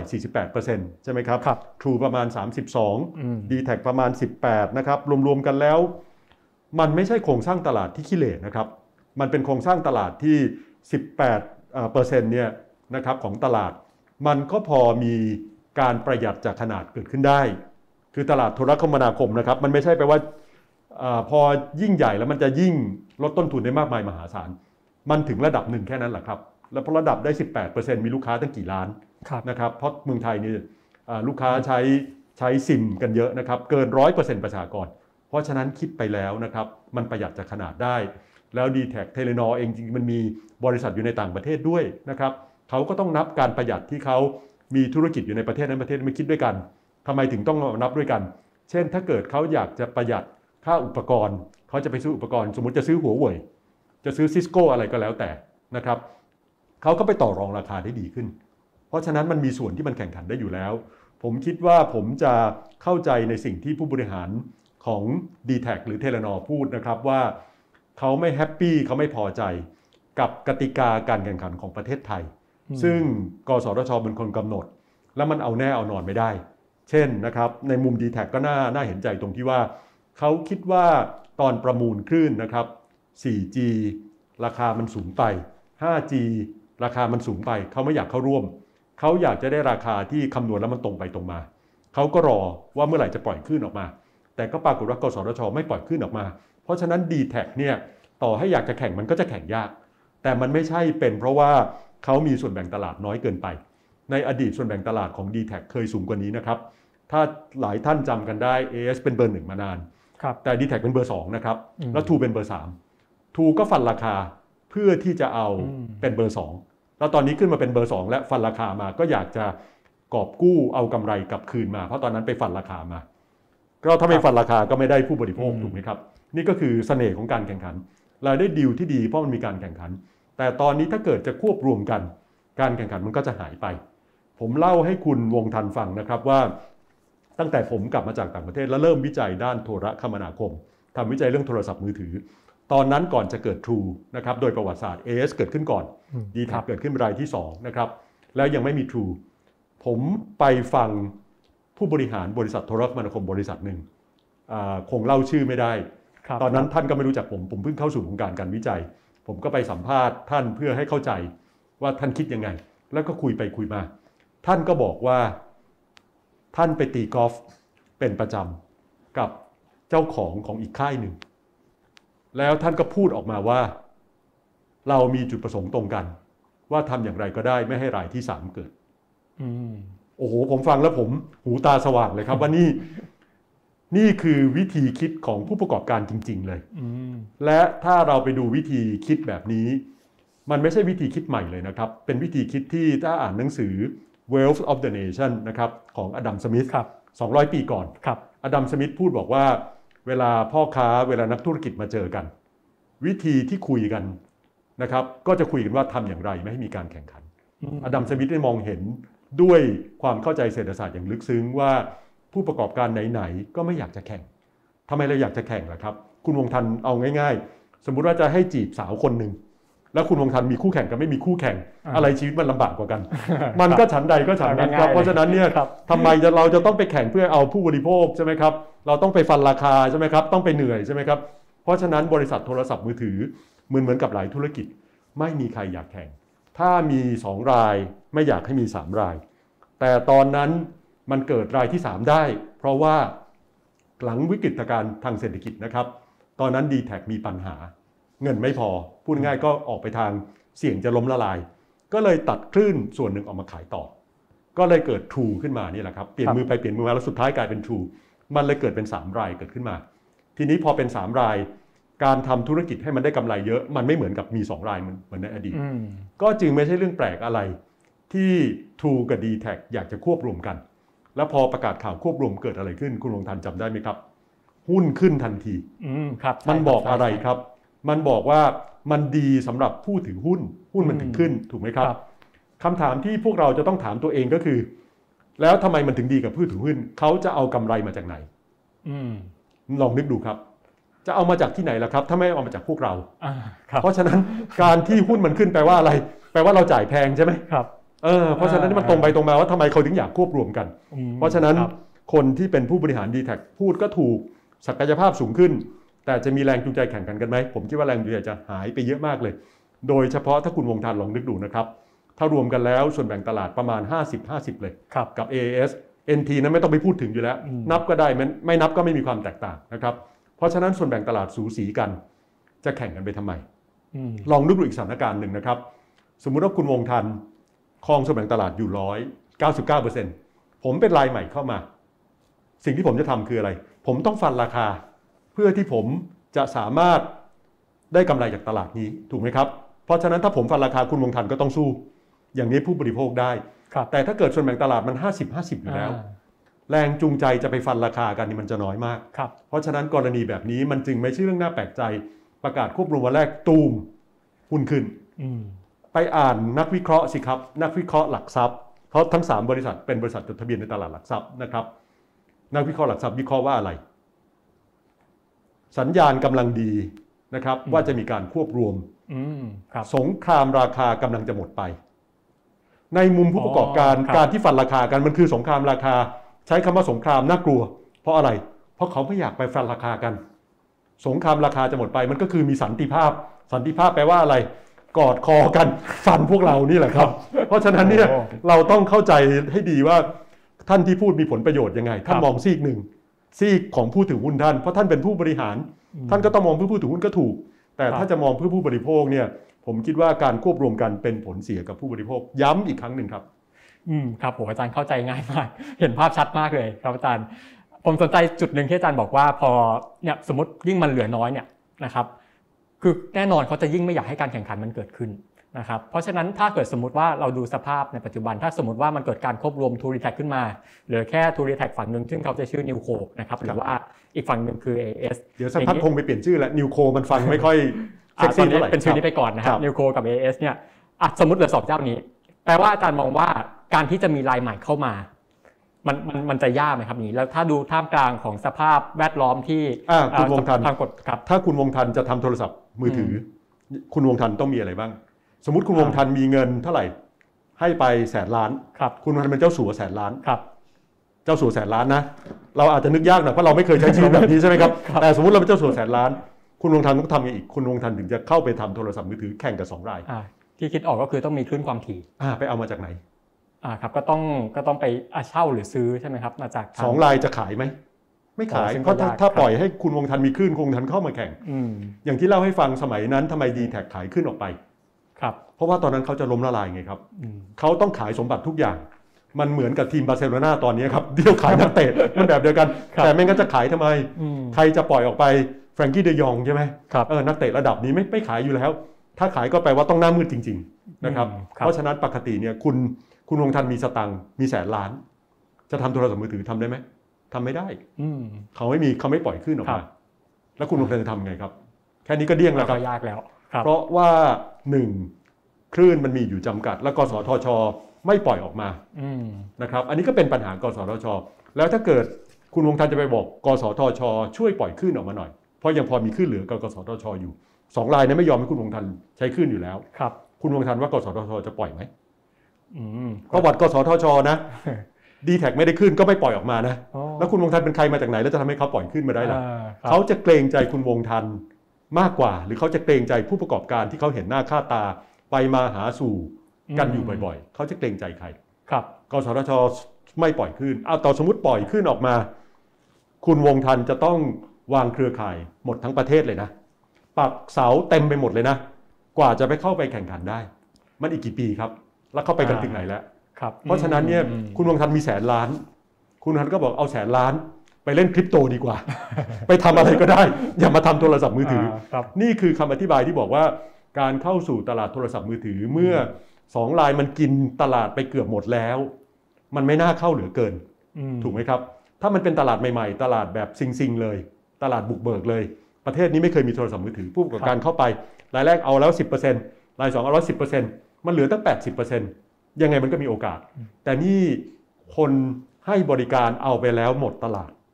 จนซิมมันเกินร้อยเปอร์เซ็นต์ประชากรแล้ว แล้วใครจะเข้าไปแข่งครับครับ เข้าไปแข่งก็เอาเงินไปเผาเล่นเท่านั้นแหละครับ อืมครับ เราพูดกันเยอะแล้วเรื่องที่ว่าอะมันกระทบต่อผู้บริโภคยังไงนะครับ มันกระทบต่อการแข่งขันยังไง ผมอยากชวนอาจารย์มองกว้างกว่านั้นบ้างนะครับครับแล้วถ้าการครับไอการควบรวมมันเกิดขึ้นเนี่ย แล้วมันจะเข้าใกล้การผูกขาดเนี่ยนะครับ แล้วมันจะส่งผลต่อเศรษฐกิจไทยในภาพรวมเนี่ย มันยังไงครับ คุณวงทันไปดูบุพเพสันนิวาสสองหรือยัง ดูแล้วครับ ดูแล้ว เป็นไงครับ ไปดูโรงอะไรอ่า โรงหนัผงมอ่าโรงหนังตอนนั้นอ่าเป็น SF ครับอาจารคย์รับมันเหลือกี่มันเหลือกี่เครือครับโรงหนังอ่าตอนนี้เหลือ SF เหลือ Major ครับหลักอ่าหลักๆก็จะสองอันนี้ใช่ไหมคครัรับบอ่าแล้วก็จะมีหยิบย่อยอ่ามีมีเฮาส์บ้างมีอ่าโรงหนัง stand alone อะไรเฮาบ้างเฮาซินครับเล็กมากถูกไหมครับครับเฮาซินเล็กอืมมากอ่าเพราะฉะนั้นเนี่ยจริง ๆ มันเหลืออะไรล่ะโรงหนังมันก็เหลือจริง ๆ มันเหลือค่ายอะไร มันก็เหลือ SF ก็เป็นค่ายเล็กหน่อยครับใช่ไหมครับก็ Major แล้วก็พี่น้องกับ Major EGV ใช่ไหม EGV อ่าครับ EGV กับ Major กับกับอะไรนะ กับ SF เนี่ยครับมันเป็นตัวอย่างกรณีที่ดีมากเลยนะ เพราะคุณวงทันรู้ใช่ไหมว่าเมเจอร์กับ EGB เป็นญาติกัน ครับครับนามสกุลเดียวกันอ่าครับครับอันนี้ใช่ไหมครับทาอะมันเหมือนถ้าเกิดเขาจะคัวกันอืมเหมือนกรณี d t แทกับ True Move นี่แหละอ่าที่บอกว่าคัวกันรวมกันเนี่ยมันดี มันครับดีกับเขาไงอืมมันทำให้ตัวหนังราคาเป็นไง โอ้โหตอนนี้คือเกือบ 300 แล้วอาจารย์ใช่ไหมครับครับตัวหนัง 300 เศรษฐกิจอย่างนี้นี่นะอ่าตัวหนังทำไมมัน 300 ได้อ่าครับถ้าไม่ใช่หนังแบบเจ๋งจริง ๆ คุณลงทันไปดูโรงหนังไหมโอ้โหก็ก็ไม่ถ้ามันแพงขนาดนั้นคือใช่ส่ไหมวนครับสมมติผมก็หาโปรเอาโปรลดราคาครับใช่ไหมเอาไปไปดูวันพุธดูวันพุธไปดูวันอะไรอย่างนี้ใช่ใช่ไหมครับครับอ่าเขาก็จะหมายความว่าเอาคนที่มีเวลาวันไหนก็มีโอกาสไปดูได้นี่แหละเขาก็จะลดราคานิดนึงครับแต่คนทั่วไปเขาก็ฟันราคาปกติไปหมดนะครับอืมทำไมมันเกิดเหตุการณ์อย่างนี้ได้ ก็เพราะว่ามันควบรวมควบรวมกันมาไงครับอืมโรงหนังอิสระต่างๆ มันเหลือแทบจะไม่มีแล้วครับและเหลือสองรายแถมเป็นญาติกันอีกอืมเปรียบเสมือน d t แทกับ True ก็จะแต่งงานกันจะควบรวมกันเป็นบริษัทเดียวครับ อันนี้เขายังไม่ต้องเป็นบริษัทเดียวกันนะครับอืมแค่เขาเป็นพี่น้องกัน แข่งกันจริงหรือเปล่าก็ไม่รู้ ตัวหนังเมืองไทยผลเป็นยังไง ก่อนที่จะตอบคำถามคุณวงทันว่า กับเศรษฐกิจผลมันเป็นยังไงอืมก็คือตัวหนังเมืองไทยนะครับ ศึกษาโดย อาจารย์พรเทพเป็นยาพิกุล คณะเศรษฐศาสตร์ธรรมศาสตร์ เรียกได้ว่าเมื่อเทียบกับรายได้ของคนไทยแล้วครับอยู่ในระดับที่สูงมากเมื่อเทียบกับในภูมิภาคครับ สูงกว่าหลายประเทศ เพราะว่ามันมีการควบรวมกันไปควบรวมกันมาแบบนี้นี่นะครับ เสร็จแล้วเป็นยังไงทำให้คนไทยดูหนังน้อยเฉลี่ยนะครับ เมื่อเทียบกับคนต่างประเทศอืมเพราะฉะนั้นตรงไปตรงมาเลย แล้วผลมันเป็นยังไงต่อมันไม่ใช่จบแค่นั้น สมมุติว่าคุณวงทันเป็นคนสร้างหนัง เป็น house สร้างหนังนะครับ ไม่ใช่เป็นโรงหนัง อยากจะเอาหนังไปฉาย ตัวเลือกเป็นยังไงอืมถ้าค่ายนี้ไม่ไม่เอากับคุณวงทัน แปลว่าถ้าคุณวงทันไม่ให้เงื่อนไขดีๆกับเขาเขาก็ฉายหนังเรื่องอื่น แล้วเขาก็ไม่ฉายหนังของคุณวงทันอืมมันก็เหมือนกันนะครับ เหมือนกับถ้าเราเป็นผู้บริโภค หรือเราเราเราเป็นซัพพลายเออร์เราเป็นคู่ค้าเราเป็นอะไรก็แล้วแต่ครับแล้วตัวเลือกมันเหลือน้อยเขาก็จะมีอำนาจต่อรอง นอกจากตัวอย่างโรงหนังแล้วโรงพยาบาลตอนนี้เป็นไงครับ ก็มีโรงพยาบาลรัฐกับโรงพยาบาลเอกชนอืม โรงพยาบาลรัฐนั้นแน่นอนว่าค่าบริการถูกมาก 30 บาทรักษาทุกโรคใช่ไหมครับ จริง ๆ ไม่เก็บตังค์ด้วยนะครับ เพราะฉะนั้นมีบัตรทองก็ไปได้ แต่ถ้าเกิดไม่อยากรอล่ะ ไม่อยากรอไม่อยากไปโรงพยาบาลประกันสังคม ไม่อยากไปโรงพยาบาลของสามสิบบาทนะครับทำยังไงครับก็เหลือโรงพยาบาลเอกชนอืมโรงพยาบาลเอกชนเนี่ยก็ควบรวมกันมา จนเหลือกันกี่ค่ายครับทุกวันนี้ ก็จะมีอ่าเครืออะไรนะ มีเครืออ่าธนบุรีโรงพยาบาลกรุงเทพครับอ่ามีเครือธนบุรี นะครับซึ่งไม่ค่อยได้ใหญ่เท่าไหร่ แล้วก็มีเครือพญาไทครับ ที่เหลือมีอะไรอีกไหมอืมค่อนข้างนึกยากแหละ เพราะฉะนั้นสิ่งที่คนคนกรุงเทพคนชั้นกลางบ่นกันเยอะ เจ็บไข้ได้ป่วยต่างจังหวัดมีคลินิกนะครับกรุงเทพคลินิกหาได้ไหมหาแทบไม่ได้แล้วนะครับครับเคยรู้ไหมว่าคลินิกมันคืออะไรสำหรับคนกรุงเทพมันแทบจะลืมไปแล้วใช่ไหมครับอืมถ้าไปโรงพยาบาลเป็นหวัด แค่เข้าโรงพยาบาลเครือต่างๆ ที่พูดมาเนี่ยค่าจอดรถนะครับ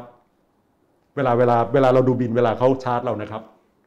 แค่เข้าไปเอารถไปจอด หรือไม่ต้องเอารถไปจอดนั่งแท็กซี่ไปก็ได้ มีเก็บค่าบริการพื้นฐานแล้ว 300 บาทอืมและค่ายาค่าหมอค่าอะไรต่างๆ ก็บวกกันเข้าไปนะครับ บริการมันก็ดูดี แต่มันบริการที่ราคาค่อนข้างแพง เคยเจอนะครับ คนเป็นหวัดไปนอนโรงพยาบาลผู้สูงอายุ นอนไม่กี่คืนหมดเป็นแสนอย่างเงี้ยครับอืมครับครับแล้วคิดดูครับต่อไปคนไทยสังคมสูงอายุเนี่ย ต้องเข้าโรงพยาบาลกันบ่อยๆ แล้วถ้าเกิดโรงโรงพยาบาลราคาแพง เพราะว่าควบรวมกันไปควบรวมกันมา จะเป็นยังไง ผมคิดว่าเราอาจยังไม่เคยเห็นประสบการณ์ ว่าถ้าเกิดโทรศัพท์มือถืออินเทอร์เน็ตมันควบรวมกันแล้วจะเป็นยังไง เพราะก็ถือว่าราคาตรงนั้นก็พอยอมรับได้อยู่ แต่ถ้าเกิดควบรวมไปควบรวมมาวันหลังเนี่ย แล้วราคามันแพงขึ้นมาแบบโรงพยาบาล ราคาแบบแพงแบบโรงหนังเนี่ย เราจะอยู่กันยังไงครับครับเพราะฉะนั้นนี่ผลเสียต่อเศรษฐกิจมีชัดเจนแน่นอน การศึกษาของค่ายต่างๆ พอคำนวณมาแล้วว่าราคามันจะขึ้นสักกี่เปอร์เซ็นต์ เช่นนะครับที่ผมคำนวณว่าราคามันจะขึ้นประมาณสัก 33เปอร์เซนต์ควบรวมสามรายหรือ 2 รายนี่นะครับ มันก็ต่อไปได้เลย เข้าแบบจำลองทางเศรษฐศาสตร์ บอกไปได้เลยว่า GDP มันจะหายไปเท่าไหร่หยาบๆก็คือหายไปประมาณ 60,000-70,000 ล้านบาทเนี่ยครับนี่แหละครับนี่คือตัวสำคัญ และมันก็จะเหมือนกับโรงหนังที่เมื่อควบรวมกันแล้ว คนจะเอาหนังอิสระ ผมเป็นผู้ ผู้กำกับหนังที่ติสหน่อย สร้างหนังออกมาอยากจะเข้าไปฉาย ผมจะมีโอกาสเข้าไปฉายน้อยมาก ความคิดสร้างสรรค์มันก็หายไป อันนี้เหมือนกันถ้าเกิดอินเทอร์เน็ตโทรศัพท์มือถือราคาแพง คุณจะเป็นสตาร์ทอัพคุณจะทำของใหม่ คุณต้องใช้ Data เยอะๆในการสื่อสาร คุณจะได้เกิดไหมแล้วเศรษฐกิจประเทศมันไม่ใช่เฉพาะวันนี้ที่โทรศัพท์มือถือแพง แต่วันข้างหน้าเมื่อโลกมันไปสู่ โลกออนไลน์เต็มตัวไปหาเมตาเวิร์สกันอะไรอย่างนี้ครับนะครับ ซึ่งมันต้องใช้ Data อีกมหาศาล จะมีปัญญาจ่ายกันไหม จะไปอืม Industry 4.0 กันนะครับที่ของทุกอย่างนาฬิกาคุณนาฬิกาผมมันคุยกัน ของในโรงงานมันก็คุยกัน มันใช้ Data ทั้งสิ้น แล้วจะเอาสตังค์ที่ไหนไปจ่าย ถ้าเกิดราคาค่ามือถือมันราคาแพงครับถ้ามันราคาแพงแล้วก็แปลว่าประเทศไทยจะตกขบวนเศรษฐกิจดิจิตอลครับ คิดดูครับผลเสียมันไม่ใช่แค่ GDP มันหายไป 70,000 ล้าน อย่างที่คำนวณกัน แต่มันจะเป็นผลเสียต่อเนื่องไปหาอนาคตอีกครับ ครับอืมอาอาจารย์ยกเคสลงหนังมาเนี่ยคือจริงๆลงหนังเนี่ยอาจจะเป็นอะไรที่ว่าโอเค เราดูก็ได้ดูก็ได้ไม่ดูก็ได้แต่พอเป็นถูกมืต้องถือเนี่ยมันจำเป็นต้องใช้อะครับ ไม่ไม่ใช้จะไปใช้อะไร ใช่คือถ้าคุณไม่ใช้คุณต้องอยู่ในป่าใช่ไหมครับก็จะมีจะมีมีคำกล่าวอ้างของอืมกลุ่มที่อยากจะควบรวมที่เชียร์ควบรวมครับ บอกว่าไปใช้ OTT สิไปใช้ไลน์สิอ่าอ่าอ่าไลน์ก็ใช้คุยกันได้ไม่ใช่เหรอครับครับ Messenger ก็มีอ่าใช่ไหมแต่จะต้องมีเน็ต Facebook ก็ได้ครับอะไรก็ได้เยอะแยะถูกไหมครับอ่าไม่มีเน็ตแล้วจะไปเอาอะไรคุยกันล่ะ ถ้ามีเน็ตที่บ้านก็ใช้ได้ถูกไหมครับ ถ้าขึ้นรถไปแล้วล่ะครับเน็ตที่อ่าบ้านไม่ได้ตามมาแล้วทำยังไงครับถ้าคุณไม่ใช้โทรศัพท์มือถือ 4G อ่าคุณไปไม่ได้แล้วก็ต้องใช้อยู่ดี ต้องใช้อยู่ดีครับ เพราะฉะนั้นมันไม่ใช่คู่แข่งกันจริงครับมันไม่ใช่จะเอา OTT หรือพวกบริการ Line บริการ Messenger อะไรต่างๆนะครับมาแข่งกับมือถือได้ครับเพราะฉะนั้นคำกล่าวของผู้ให้บริการโทรศัพท์มือถือที่อยากควบรวมกัน แล้วบอกว่าควบรวมกันเพื่อไปแข่งกับ OTT นี่มันฟังไม่ขึ้นเลยเพราะมันอยู่คนละส่วนกันเลยนะครับครับ เนี่ยเนี่ยครับอาจารย์นี่เป็นนี่เป็นอีกข้อโต้แย้งหนึ่งของทางฝั่ง 2D Tag เลยนะครับอันนี้ผมอ่านให้ฟังนะทางเทเลนอเนี่ยเขาบอกอย่างนี้ว่า ตอนนี้อุตสาหกรรมโทรคมนาคมเนี่ยกำลังเผชิญการเปลี่ยนแปลงครั้งใหญ่ ด้วยเทคโนโลยีใหม่อะเขายกตัวอย่างเป็น AI เป็น 5G เป็น Internet of Things อะไรต่างๆเนี่ยเขาบอกอย่างนี้ว่าเพราะฉะนั้นเนี่ยต่อไปนี้คู่แข่งของเราเนี่ยไม่ใช่บริษัทโทรคมนาคมแบบดั้งเดิมอีกต่อไปแล้ว แต่ว่า จะรวมถึงพวกบรรดาบริษัทแพลตฟอร์มระดับโลกนะครับอย่างเช่นอะไรบ้างเช่น Google Cloud เช่น Microsoft อะไรต่างๆ เขาบอกว่าซึ่งในด้านกลับกันเนี่ยบริษัทแพลตฟอร์มระดับโลกเหล่านี้ ก็จะเป็นพันธมิตรกับบริษัทโทรคมนาคมด้วยนะครับเพราะฉะนั้นสิ่งที่เทเลนอพยายามสร้างขึ้นในประเทศไทยเนี่ยจึงไม่ใช่แค่บริษัทโทรคมนาคม หากแต่เป็นบริษัทเทคโนโลยีใหม่หรือว่าที่เขาเรียกว่าเป็น Telecom Techนะครับ ที่จะช่วยให้ประเทศไทยสามารถใช้ประโยชน์จากการเปลี่ยนแปลงเทคโนโลยีครั้งใหญ่ และสามารถนำเสนอผลิตภัณฑ์และบริการใหม่ ๆ ได้นะครับเขาบอกได้ว่าไอ้เนี่ยแหละไอ้การที่เขาควบรวมเนี่ยบริษัทเขาจะสามารถมีความแข็งแกร่งพอที่จะลงทุน และก็ที่จะพัฒนาเศรษฐกิจดิจิทัลของไทย เขาบอกอย่างนี้เลยว่าจะพัฒนาให้อยู่ในแนวหน้าของภูมิภาคนะครับยกเหตุผลนี้มา นะครับขณะที่อาจารย์บอกว่าเนี่ยมันไม่เป็นผลดีเลยกับเศรษฐกิจดิจิทัลแต่ว่าทางฝั่งนี้บอกว่าเนี่ยถ้าเขาควบรวมมันจะทำให้เรามีความสามารถในการแข่งขันมากขึ้น แล้วก็เอ่อมันจะช่วยผลักดันเศรษฐกิจดิจิทัลมากขึ้นมันอาจจะแย้งกันอยู่ อาจารย์คิดว่ายังไงครับวันนี้ มันมีทั้งส่วนที่แย้งกับส่วนที่ไม่แย้งนะครับครับเอาง่ายๆ สมมุติว่าเราสวมวิญญาณนะเป็นเจ้าสัว เจ้าสัวทูเจ้าสัวดีแท็อะไรก็แล้วแต่แล้วควบรวมกันใช่ไหมครับง่าย ๆ เลยสิ่งที่จะเกิดขึ้นกับเรา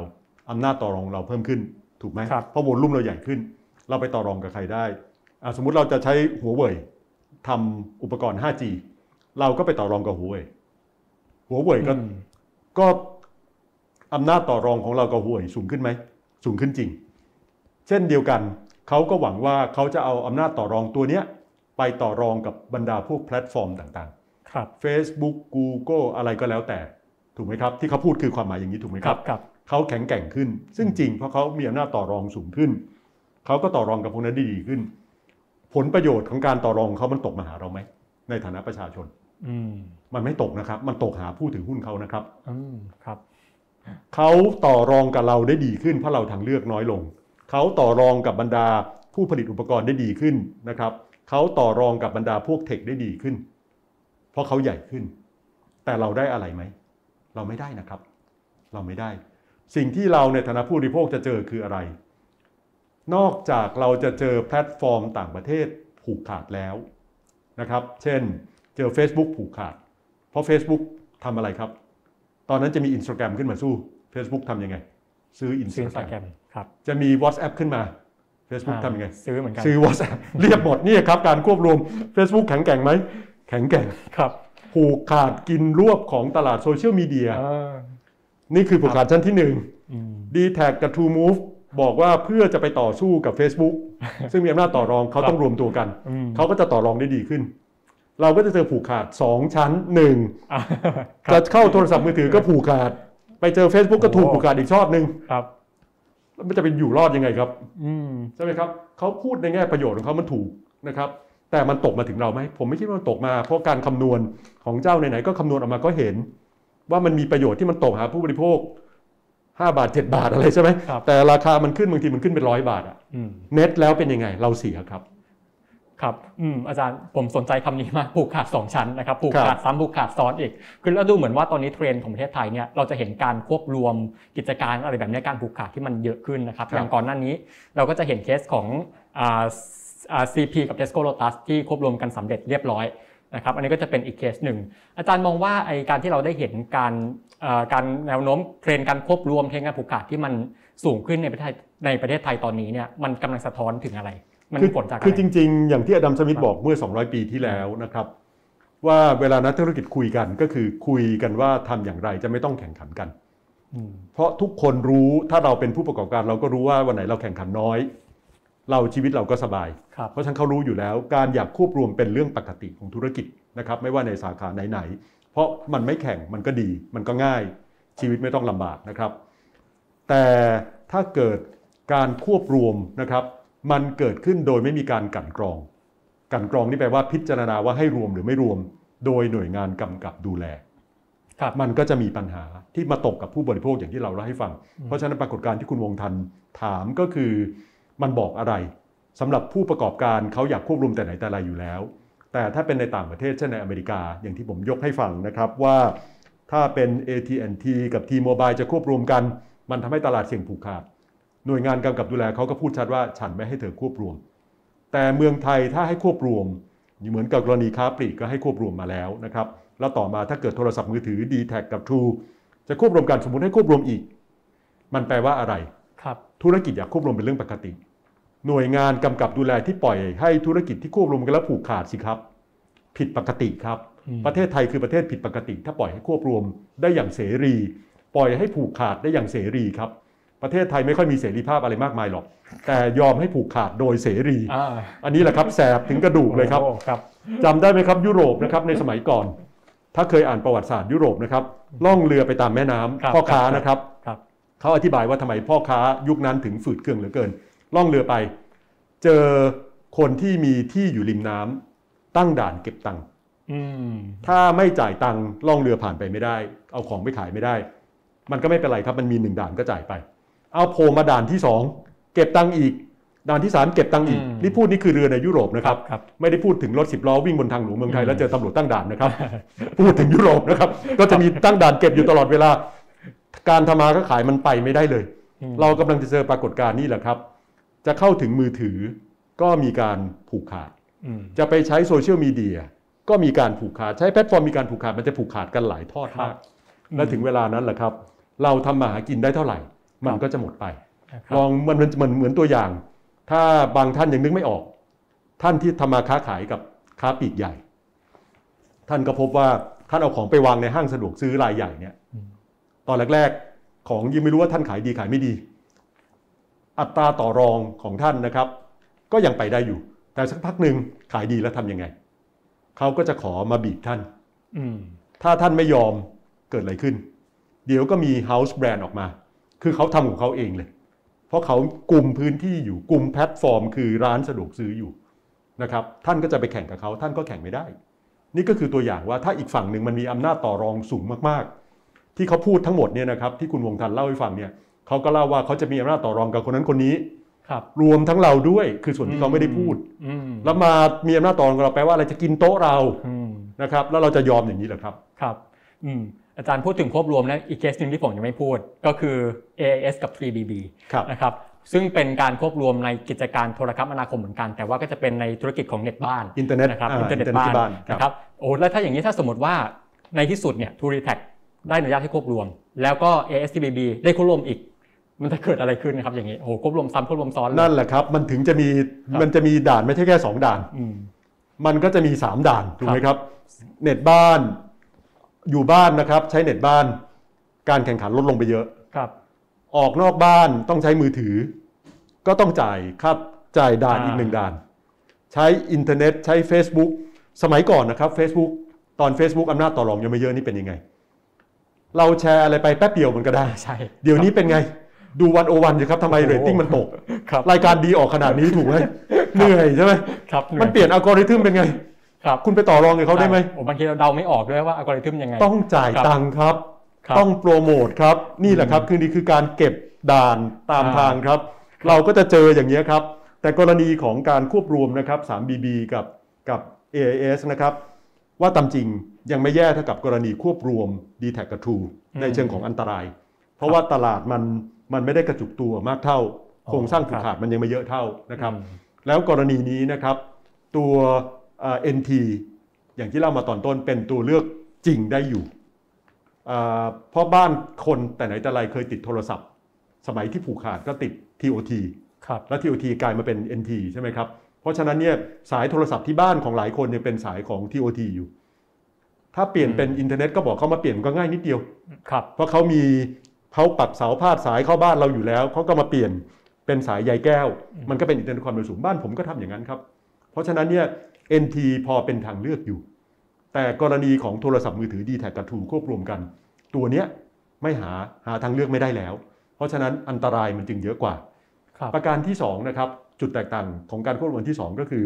อันแรกเนี่ยนะครับ True กับ d t แทบอกว่าควบรวมกันแล้ว ไม่ไปไม่ต้องไปขออนุญาตกสทชอ่าแต่กรณีของ AS กับ 3DD 3BB บอกว่าจะไปขออนุญาตกสทช ก่อน อย่างน้อยผมคิดว่าดีลหลังเนี่ยยังพยายามจะเข้าทางออก เข้าทางตรอกออกทางประตูอยู่นะครับ คือทำตามกฎกติกาที่ควรจะเป็น คือไปขออนุญาตหน่วยงานกำกับดูแลก่อนครับสองดีลนี้เอ่อมันเกี่ยวเนื่องกันด้วยนะครับ การที่ True กับ d t แทควบรวมกัน มันก็กระตุ้นให้ AS อยู่เฉยไม่ได้ ถ้ามันอยู่เฉยไม่ได้ควบรวมกันต่อไปเรื่อยๆ มันก็แย่ครับครับ ผมจำได้ว่ามีผู้บริหารของบริษัทโทรศัพท์มือถือใช่ไหมที่บอกว่าควบรวมกันดีสิอืมสามัคคีกันอืมใช่ไหมครับครับ สามัคคีกัน ดีไหมลองนึกดูนะครับ ถ้าจะให้ดีสุดๆนะครับ ไม่ใช่เอา d t แทควบรวมกับ True เท่านั้น ควบรวมกับ AS อีกสักลายดีไหม ถ้าของมันดีมันยิ่งทำมันต้องยิ่งดีถูกไหมครับแล้วกลายเป็นยังไงครับโอ้โหเหลือลายเดียว เนี่ยคิดแค่นี้ก็รู้แล้วว่าไอ้สองลายควบรวมกันมันดีจริงหรือเปล่าอ่าใช่ไหมครับถ้าดีจริงนะมันควบรวมกับสามลายมันยิ่งไม่ดีเหรอครับสามลายจะได้เป็นผู้ประกอบการในประเทศไทยไปต่อรองกับหัวเว่ยไปตัวรองกับ Facebook Google อะไรได้ยิ่งดีไม่ไม่ยิ่งดีต่อประเทศไทยเหรออืมใช่ไหมครับ แล้วผู้บริโภคเป็นไงล่ะอ่าช้ำคุณเลยไม่เหลือทางเลือกเลย เหมือนกับคุณจะขึ้นรถไฟฟ้า คุณมีทางเลือกไหม ถ้าสายที่อยู่หน้าบ้านอ่าคุณใช่มันคือครับสายนั้นน่ะ คุณก็ต้องไป คุณจะไปต่างจังหวัดถ้าคุณอยากนั่งรถไฟไปอืมคุณก็เหลือแต่รถไฟไทย คุณไม่เหลือทางเลือกอื่นครับใช่ไหมครับ อย่างนี้ก็คือผู้บริโภคจะหมดทางเลือกครับ ครับ อืมอาจารย์อย่างเงี้ยอย่างที่เราเห็นก่อนหน้านี้ว่าในเคสของ CP กับ Tesco เนี่ยเราจะเห็นว่าเอ่อเราผิดหวังกันมาแล้วว่ากกคสุดท้ายอนุญาตให้ควบรวม แต่ในเคสนี้เนี่ยผู้กำกับดูแลผู้อนุญาตคือกสทช อาจารย์คิดว่าเราหวังกับกสทช ได้ขนาดไหน กับการพิจารณาในเคสกรณีเรื่องควบรวมค้าปลีกนะครับครับอย่างน้อยทางกขคกรรมการแข่งขันทางการค้า ได้พยายามนะครับกลันกรอง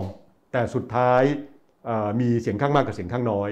เสียงข้างน้อยบอกว่าไม่ไม่ควรให้ควบรวม แต่เสียงข้างมากให้ควบรวมนะครับแต่อย่างน้อยกรรมการแข่งขันทางการค้า ยังบอกว่าตัวเองมีอำนาจนะกรณีอ่าของการควบรวมครั้งนี้นะครับของ True กับ d t แท กรรมการแข่งขันทางการค้ายอมแพ้ตั้งแต่ในมุ้งเลยนะมบอกว่าตัวเองไม่มีอำนาจนะทำหนังสือไปหากสทช เลยนะครับ บอกว่าตัวเองไม่มีอำนาจขอยอมแพ้ขอไม่เกี่ยวเลย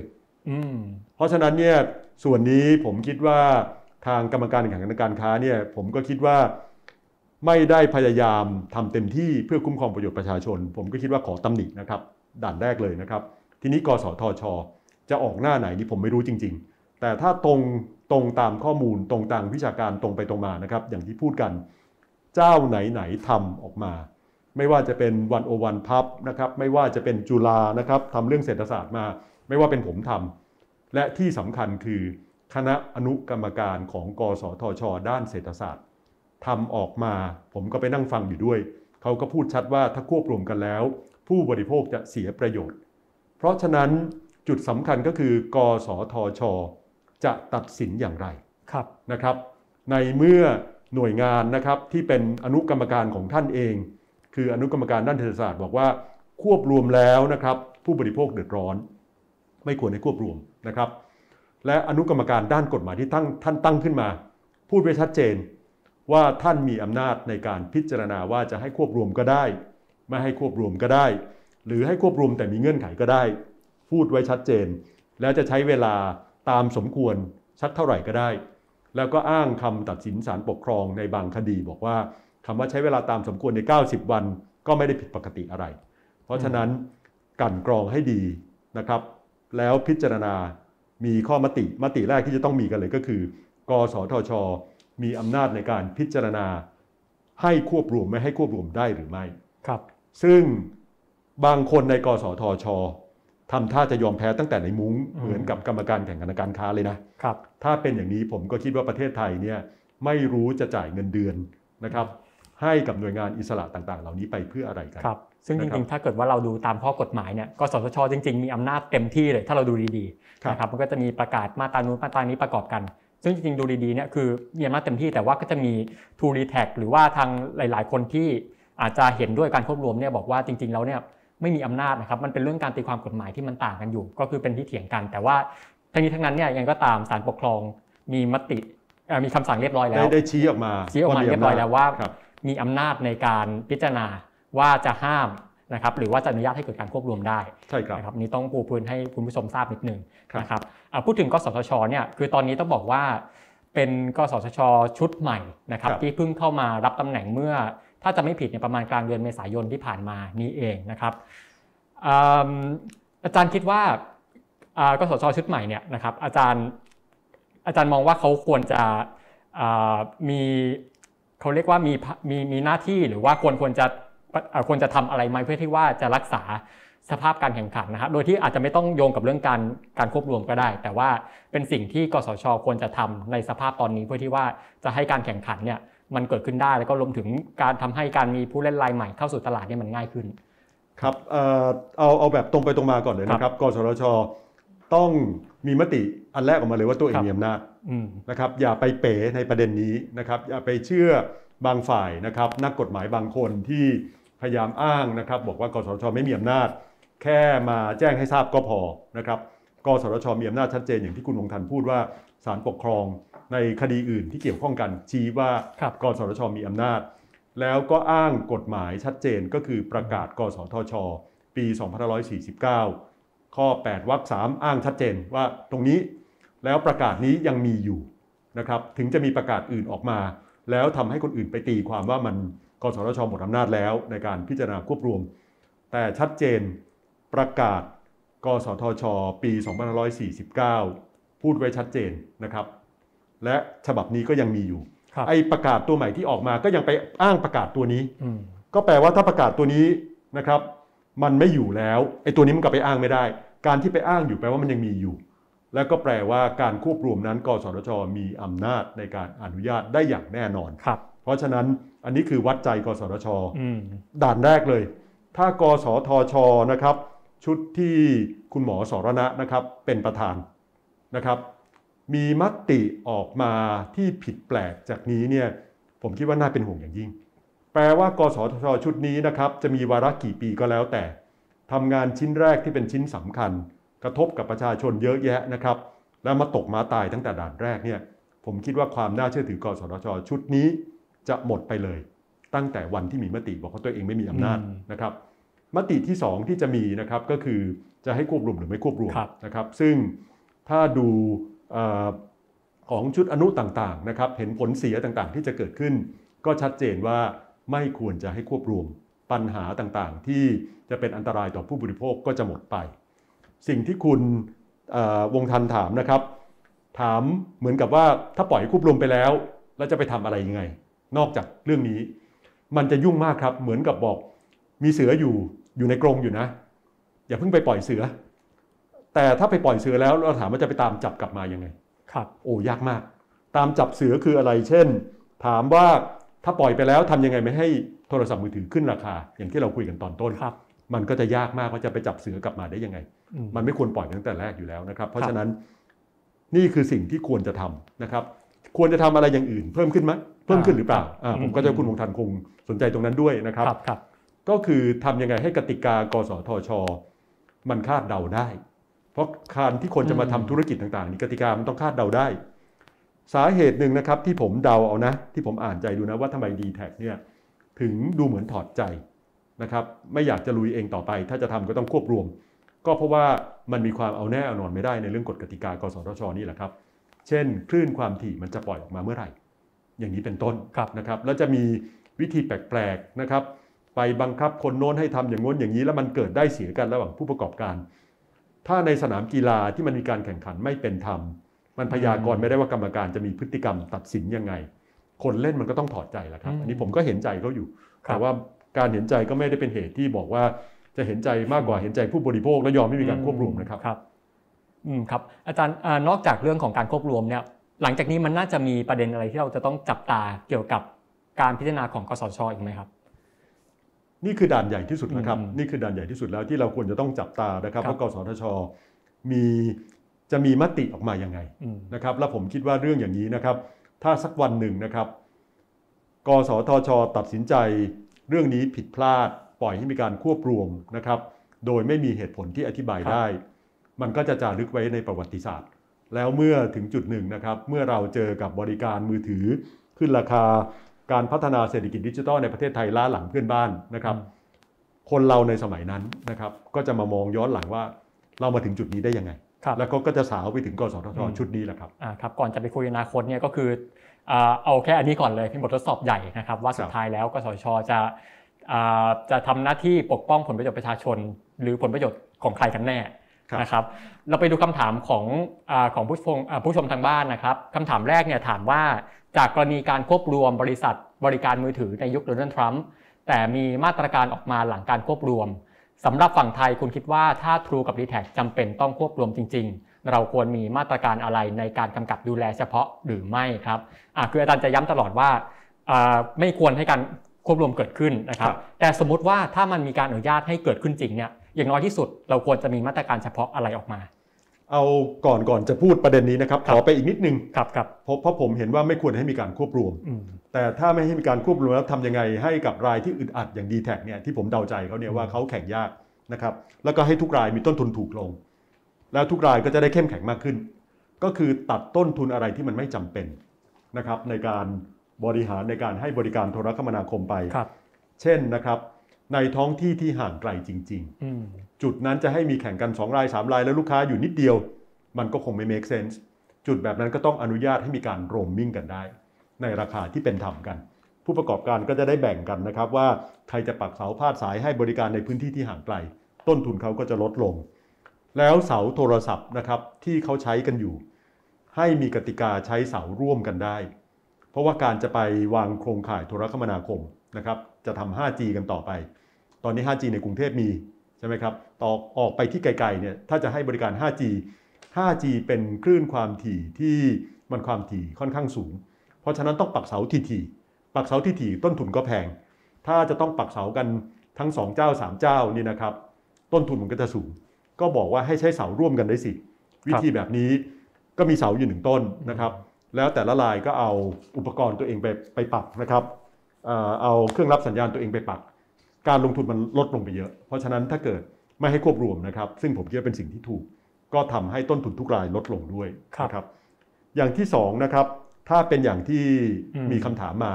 ถ้าให้ควบรวมแล้วจะเยียวยาแก้ไขยังไงนะครับ ผมคิดว่ารายที่ควบรวมไปนะครับ คือ d t แทกับ True เนี่ยได้ขึ้นความถี่ไปมากมายมหาศาล ต้องยึดขึ้นความถี่กลับมาก้อนหนึ่งครับนะครับ แล้วเอาไปจัดสรรให้รายใหม่ ประกาศเลยว่าคลื่นความถี่ก้อนนี้นะครับ จะไม่เอาไปประมูล หรือถ้าจะประมูลไอ้สามรายสามรายที่มีอยู่ซึ่งเหลือสองรายเนี่ยห้ามมาประมูลแข่งแล้วนะนะครับ จะให้รายใหม่เข้ามา แล้วก็ต้องแก้กฎหมายให้ต่างประเทศมาถือหุ้นได้ ในบริษัทโทรคมนาคมไทยนะครับ ให้ถือหุ้นได้ร้อยเปอร์เซ็นต์เลย ไม่ต้องไปห่วงเรื่องความมั่นคง เพราะว่ามีรายอื่นให้บริการและเป็นรายใหญ่อยู่แล้ว ก็เปิดให้ตลาดมันแข่งขันนะครับ หวังว่าจะมีรายที่ 3 หน้าใหม่โผล่เข้ามาอีก ซึ่งก็ไม่ใช่เรื่องง่ายนะนะครับ เพราะฉะนั้นผมก็จะเปิดประตูให้รายใหม่เข้ามา โดยเอาขึ้นความถี่ แล้วก็แก้กฎหมายให้มีโอกาสที่รายใหม่เข้ามาได้ ในเวลาเดียวกัน ผมก็ไม่คิดว่ามันจะเกิดรายใหม่ขึ้นมาได้ง่าย ๆ อย่างที่เราคุยกันนะครับ ผมก็จะกำหนดราคาของ 2 รายที่เหลืออยู่นะครับ โดยกำหนดราคาจะต้องกำหนดอย่างรอบคอบนะครับ เอาไม่ใช่เอาแพ็กเกจทิป ต้องเอาแพ็กเกจที่ใช้จริงนะครับแล้วกำหนดราคา แต่อย่างที่เรียนตอนต้นวิธีแบบนี้เนี่ยอ่าถ้าจำเป็นต้องทำมันก็ต้องทำครับถามว่ามันทำยากไหมมันทำยากนะครับ สุดท้ายผมจึงกลับไปไอ้สูตรแรกก็คืออย่าให้ไปควบรวมนะครับอืมครับครับคำถามที่สองครับ ที่คุณสมเกียรติบอกว่าที่ผ่านมาการกำกับราคาผู้ให้บริการของกสทชอ่าขอโทษนะครับ การกำกับราคาผู้ให้บริการของกสทช ก็เป็นไปได้ยาก ถ้าไม่มีการควบรวมเกิดขึ้น เราควรจะจัดการเรื่องนี้กันหรือเปล่า ในความคิดเห็นคุณคิดว่าควรจัดการอย่างไรครับ ครับเอ่อเดี๋ยวนี้เปรียบเทียบให้ดูนะครับว่าทำไมเราจึงผมจึงไม่อยากให้ใช้การกำกับราคาเป็นเรื่องแรกนะครับมันต้องเป็นมาตรการสุดท้ายเมื่อจำเป็นจริง ๆ เมื่อมันเป็นบริการที่มันผูกขาด แล้วมันหาทางเลือกอื่นไม่ได้แล้วนะครับอย่างเช่นบริการต่างๆ ที่เรากำกับราคาหรือรัฐเป็นเจ้าของนะครับ เช่น ไฟฟ้ารัฐเป็นเจ้าของนะครับเพราะฉะนั้นการคิดค่าไฟมันก็จะวนเวียนอยู่ที่ไม่ใช่หวังกำไรสูงสุดอย่างเดียวเป็นต้นนะครับ แต่ถ้าเกิดเลือกได้เนี่ยวิธีที่ดีกว่าก็คือทำให้ตลาดมันมีการแข่งขันอืมตลาดมีการแข่งขันหรือไม่เป็นเรื่องโครงสร้าง ถ้าโครงสร้างดีการกำกับดูแลความจำเป็นมันไม่เยอะ เช่น เราต้องไปกำกับดูแลไหม่ก๋วยเตี๋ยวต้องขายชามละเท่าไหร่อืมอ่าไม่ต้องไม่ต้อคงรับเพราะอะไรเพราะมันแข่งกันเยอะเยอะอถูกยู่ไหมแล้ครัวบครับเราจะไปกำกับสมมติจะกำกับดูแลก๋วยเตี๋ยว จะกำกับยังไงครับ ว่าชามเราต้องไม่เกินสมมติว่า 40 บาทอืมแล้วไปดูด้วยไหมว่าเส้นมันเท่าเดิมไหมอ่าลูกชิ้นมันเท่าเดิมไหมครับนี่นี่คือความความยากกันกับราคาเห็นหรือยังครับอ่าหัวยังคุมไม่ได้เลยอ่ามันคุมมันคุมยากนะครับ มันคุมยากเพราะฉะนั้นเนี่ยการกำกับราคาคือการกำกับพฤติกรรม พฤติกรรมคือต้องตามทุกวันนะครับใช่ไหมครับ วันนี้ทำตามกติกาพรุ่งนี้หน่วยงานกำกับดูแล ไม่ไปจ้องดู ก็มีพฤติกรรมอีกแบบหนึ่งได้กำกับพฤติกรรมมันเหนื่อยครับ เพราะฉะนั้นเนี่ยอย่าเอาเป็นทางเลือกแรก ทางเลือกแรกคือกำกับโครงสร้างให้มันมีการแข่งขัน ถ้ามันแข่งขันกันความจำเป็นไปกำกับราคามันจะลดไปเยอะครับครับอืมครับอ่าคำถามต่อไปเลยครับ ครับคำถามต่อไปจากทางบ้านนะครับ ครับเดี๋ยวรอสักครู่นะฮะครับครับคำถามต่อไปนะครับ ผู้ประกอบการบอกว่า ถ้าไม่ควบรวมอาจจะเสียโอกาสทางการแข่งขันของประเทศไทย ต่อประเทศในภูมิภาคเดียวกัน คุณคิดว่าเรามีค่าเสียโอกาสจากเรื่องนี้ มากแค่ไหน ถ้าหากกสทช ไม่อนุญาตให้ควบรวม อันนี้คำถามนี้คงผมเดาดูนะครับ ท่านจะหมายความว่าถ้าเมืองไทยกสทชไม่ควบรวมครับแต่ในต่างประเทศก็ให้ควบรวมอืมประเทศไทยจะเสียโอกาสแค่ไหนอืม เราก็ชัยโยโห่ร้องเลยครับว่าต่างประเทศเสียโอกาส สมมตินะครับอ๋อเวียดนามอ่าเวียดนามตอนนี้เป็นคู่แข่งของไทยใช่ไหมครับคนไทยก็บอกว่าสมัยหนึ่งเราแข่งกับมาเลเซีย เราแข่งกับสิงคโปอืร์มใช่ไหมเราแข่งแล้วเราก็สู้ไม่ได้ ตอนนี้เรามาแข่งกับเวียดนามแล้วใช่ไหมครับเช่น การดึงดูดการลงทุน เราจะเอาบริษัทญี่ปุ่นมาลง เราจะเอาบริษัทเกาหลีมาลง เวียดนามก็คอยแข่งกับเราอืใช่ไหมครับเราจะทำรถ EV เวียดนามก็จะแข่งกับเราอะไรต่างๆ สมมุติว่า 3 บริษัทนะครับในเมืองไทยกสทชไม่ให้ควบรวม สมมุติว่า 3 บริษัทเหมือนกันเปรียบเลยอยู่ในเวียดนาม และเวียดนามไม่ควบรวม เอาควบรวมแบบพรรคคอมมิวนิสต์เลย เหลือบริษัทเดียวอืมประเทศไทยก็จะแข่งกับเวียดนามได้สบายเลยครับอืมเพราะเวียดนามมีลูกตุ้มถ่วงตุ้มใหญ่เลยครับ ไทยไม่เสียโอกาสครับ เวียดนามเสียโอกาส แน่นอนว่าสำหรับ 3 รายในประเทศไทยเสียโอกาสอยู่ เพราะอำนาจต่อรองกับคนขายอุปกรณ์อำนาจต่อรองกับบรรดาแพลตฟอร์มอะไรต่างๆเนี่ยของเขามันก็ไม่ได้เยอะขึ้น เขาเสียโอกาส แต่ประเทศไทยไม่ได้เสียโอกาสครับ ครับอืมครับคำถามต่อไปครับน่าจะสุดท้ายแล้วใช่ไหมครับอ่าครับคำถามนี้นะฮะคำถามถามว่าที่ผ่านมาประเทศไทย มีการปล่อยให้ผูกขาดได้อย่างเสรียิ่งกว่าเรื่องอื่น ๆ คุณคิดว่าทางออกนะตอนนี้ที่จะแก้ไขปัญหาการผูกขาดในไทยคืออะไร จริง ๆ การผูกขาดนะครับ ถ้าจะแก้ในทางวิชาการมันแก้ง่ายมาก คืออะไรครับ อย่าให้ควบรวมครับนี่พูดแบบนักวิชาการนะอืมแต่ทำไมเราเป็นห่วงกันล่ะ เรามาต้องมาคุยกันว่ามันอาจจะไม่เกิดอย่างนั้น ครับเรากลัวว่ากสทช จะยอมให้ควบรวม เราเห็นกรรมการแข่งขันทางการค้า ยอมยกธงเขียว ยอมยกธงขาวไปแล้วนะครับ ยอมให้ควบยอมไม่สนใจไม่เกี่ยวข้องไปแล้ว เพราะอะไร เรื่องนี้มันไม่ใช่แค่เรื่องวิชาการครับ มันคือเรื่องการเมืองอืมเพราะเศรษฐกิจกับการเมืองมันอยู่ด้วยกันครับนะครับ โดยเฉพาะถ้าเกิดมีทุนขนาดใหญ่เกี่ยวข้อง การทำโทรศัพท์มือถืออย่างที่บอกเราต้องสมมติมีเงินเป็นแสนล้านอะถึงจะทำกันได้นะครับ แล้วคนมีเงินเป็นแสนล้าน และเขาอยากรักษาธุรกิจของเขาไม่ให้คนเข้ามาแข่งเขาทำยังไงเขาก็ต้องใช้เครื่องมือที่เกี่ยวข้องกับการเมือง เช่นอะไรครับ เช่น กฎหมายที่บอกว่าห้ามคนอื่นเข้ามาแข่ง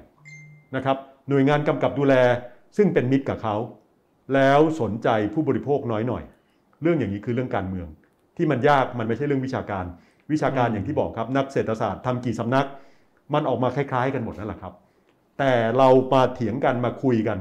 เพราะเรากลัวว่าของจริงมันจะไม่เกิดขึ้น เพราะของจริงมันคือเรื่องการเมืองนะครับ ไปดูสิครับว่ากลุ่มทุนที่เกี่ยวข้อง บริจาคเงินให้พักการเมืองพักไหนบ้างครับเผลอๆจะไม่ใช่พักเดียวด้วย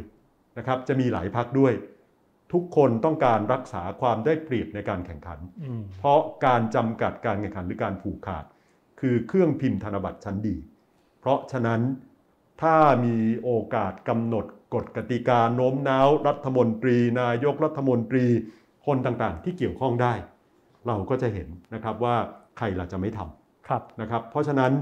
การที่ทุนใหญ่เกี่ยวข้องกับการเมืองเป็นปรากฏการณ์ทุกประเทศครับนะครับ เพราะฉะนั้นเนี่ยมันจึงเป็นสิ่งที่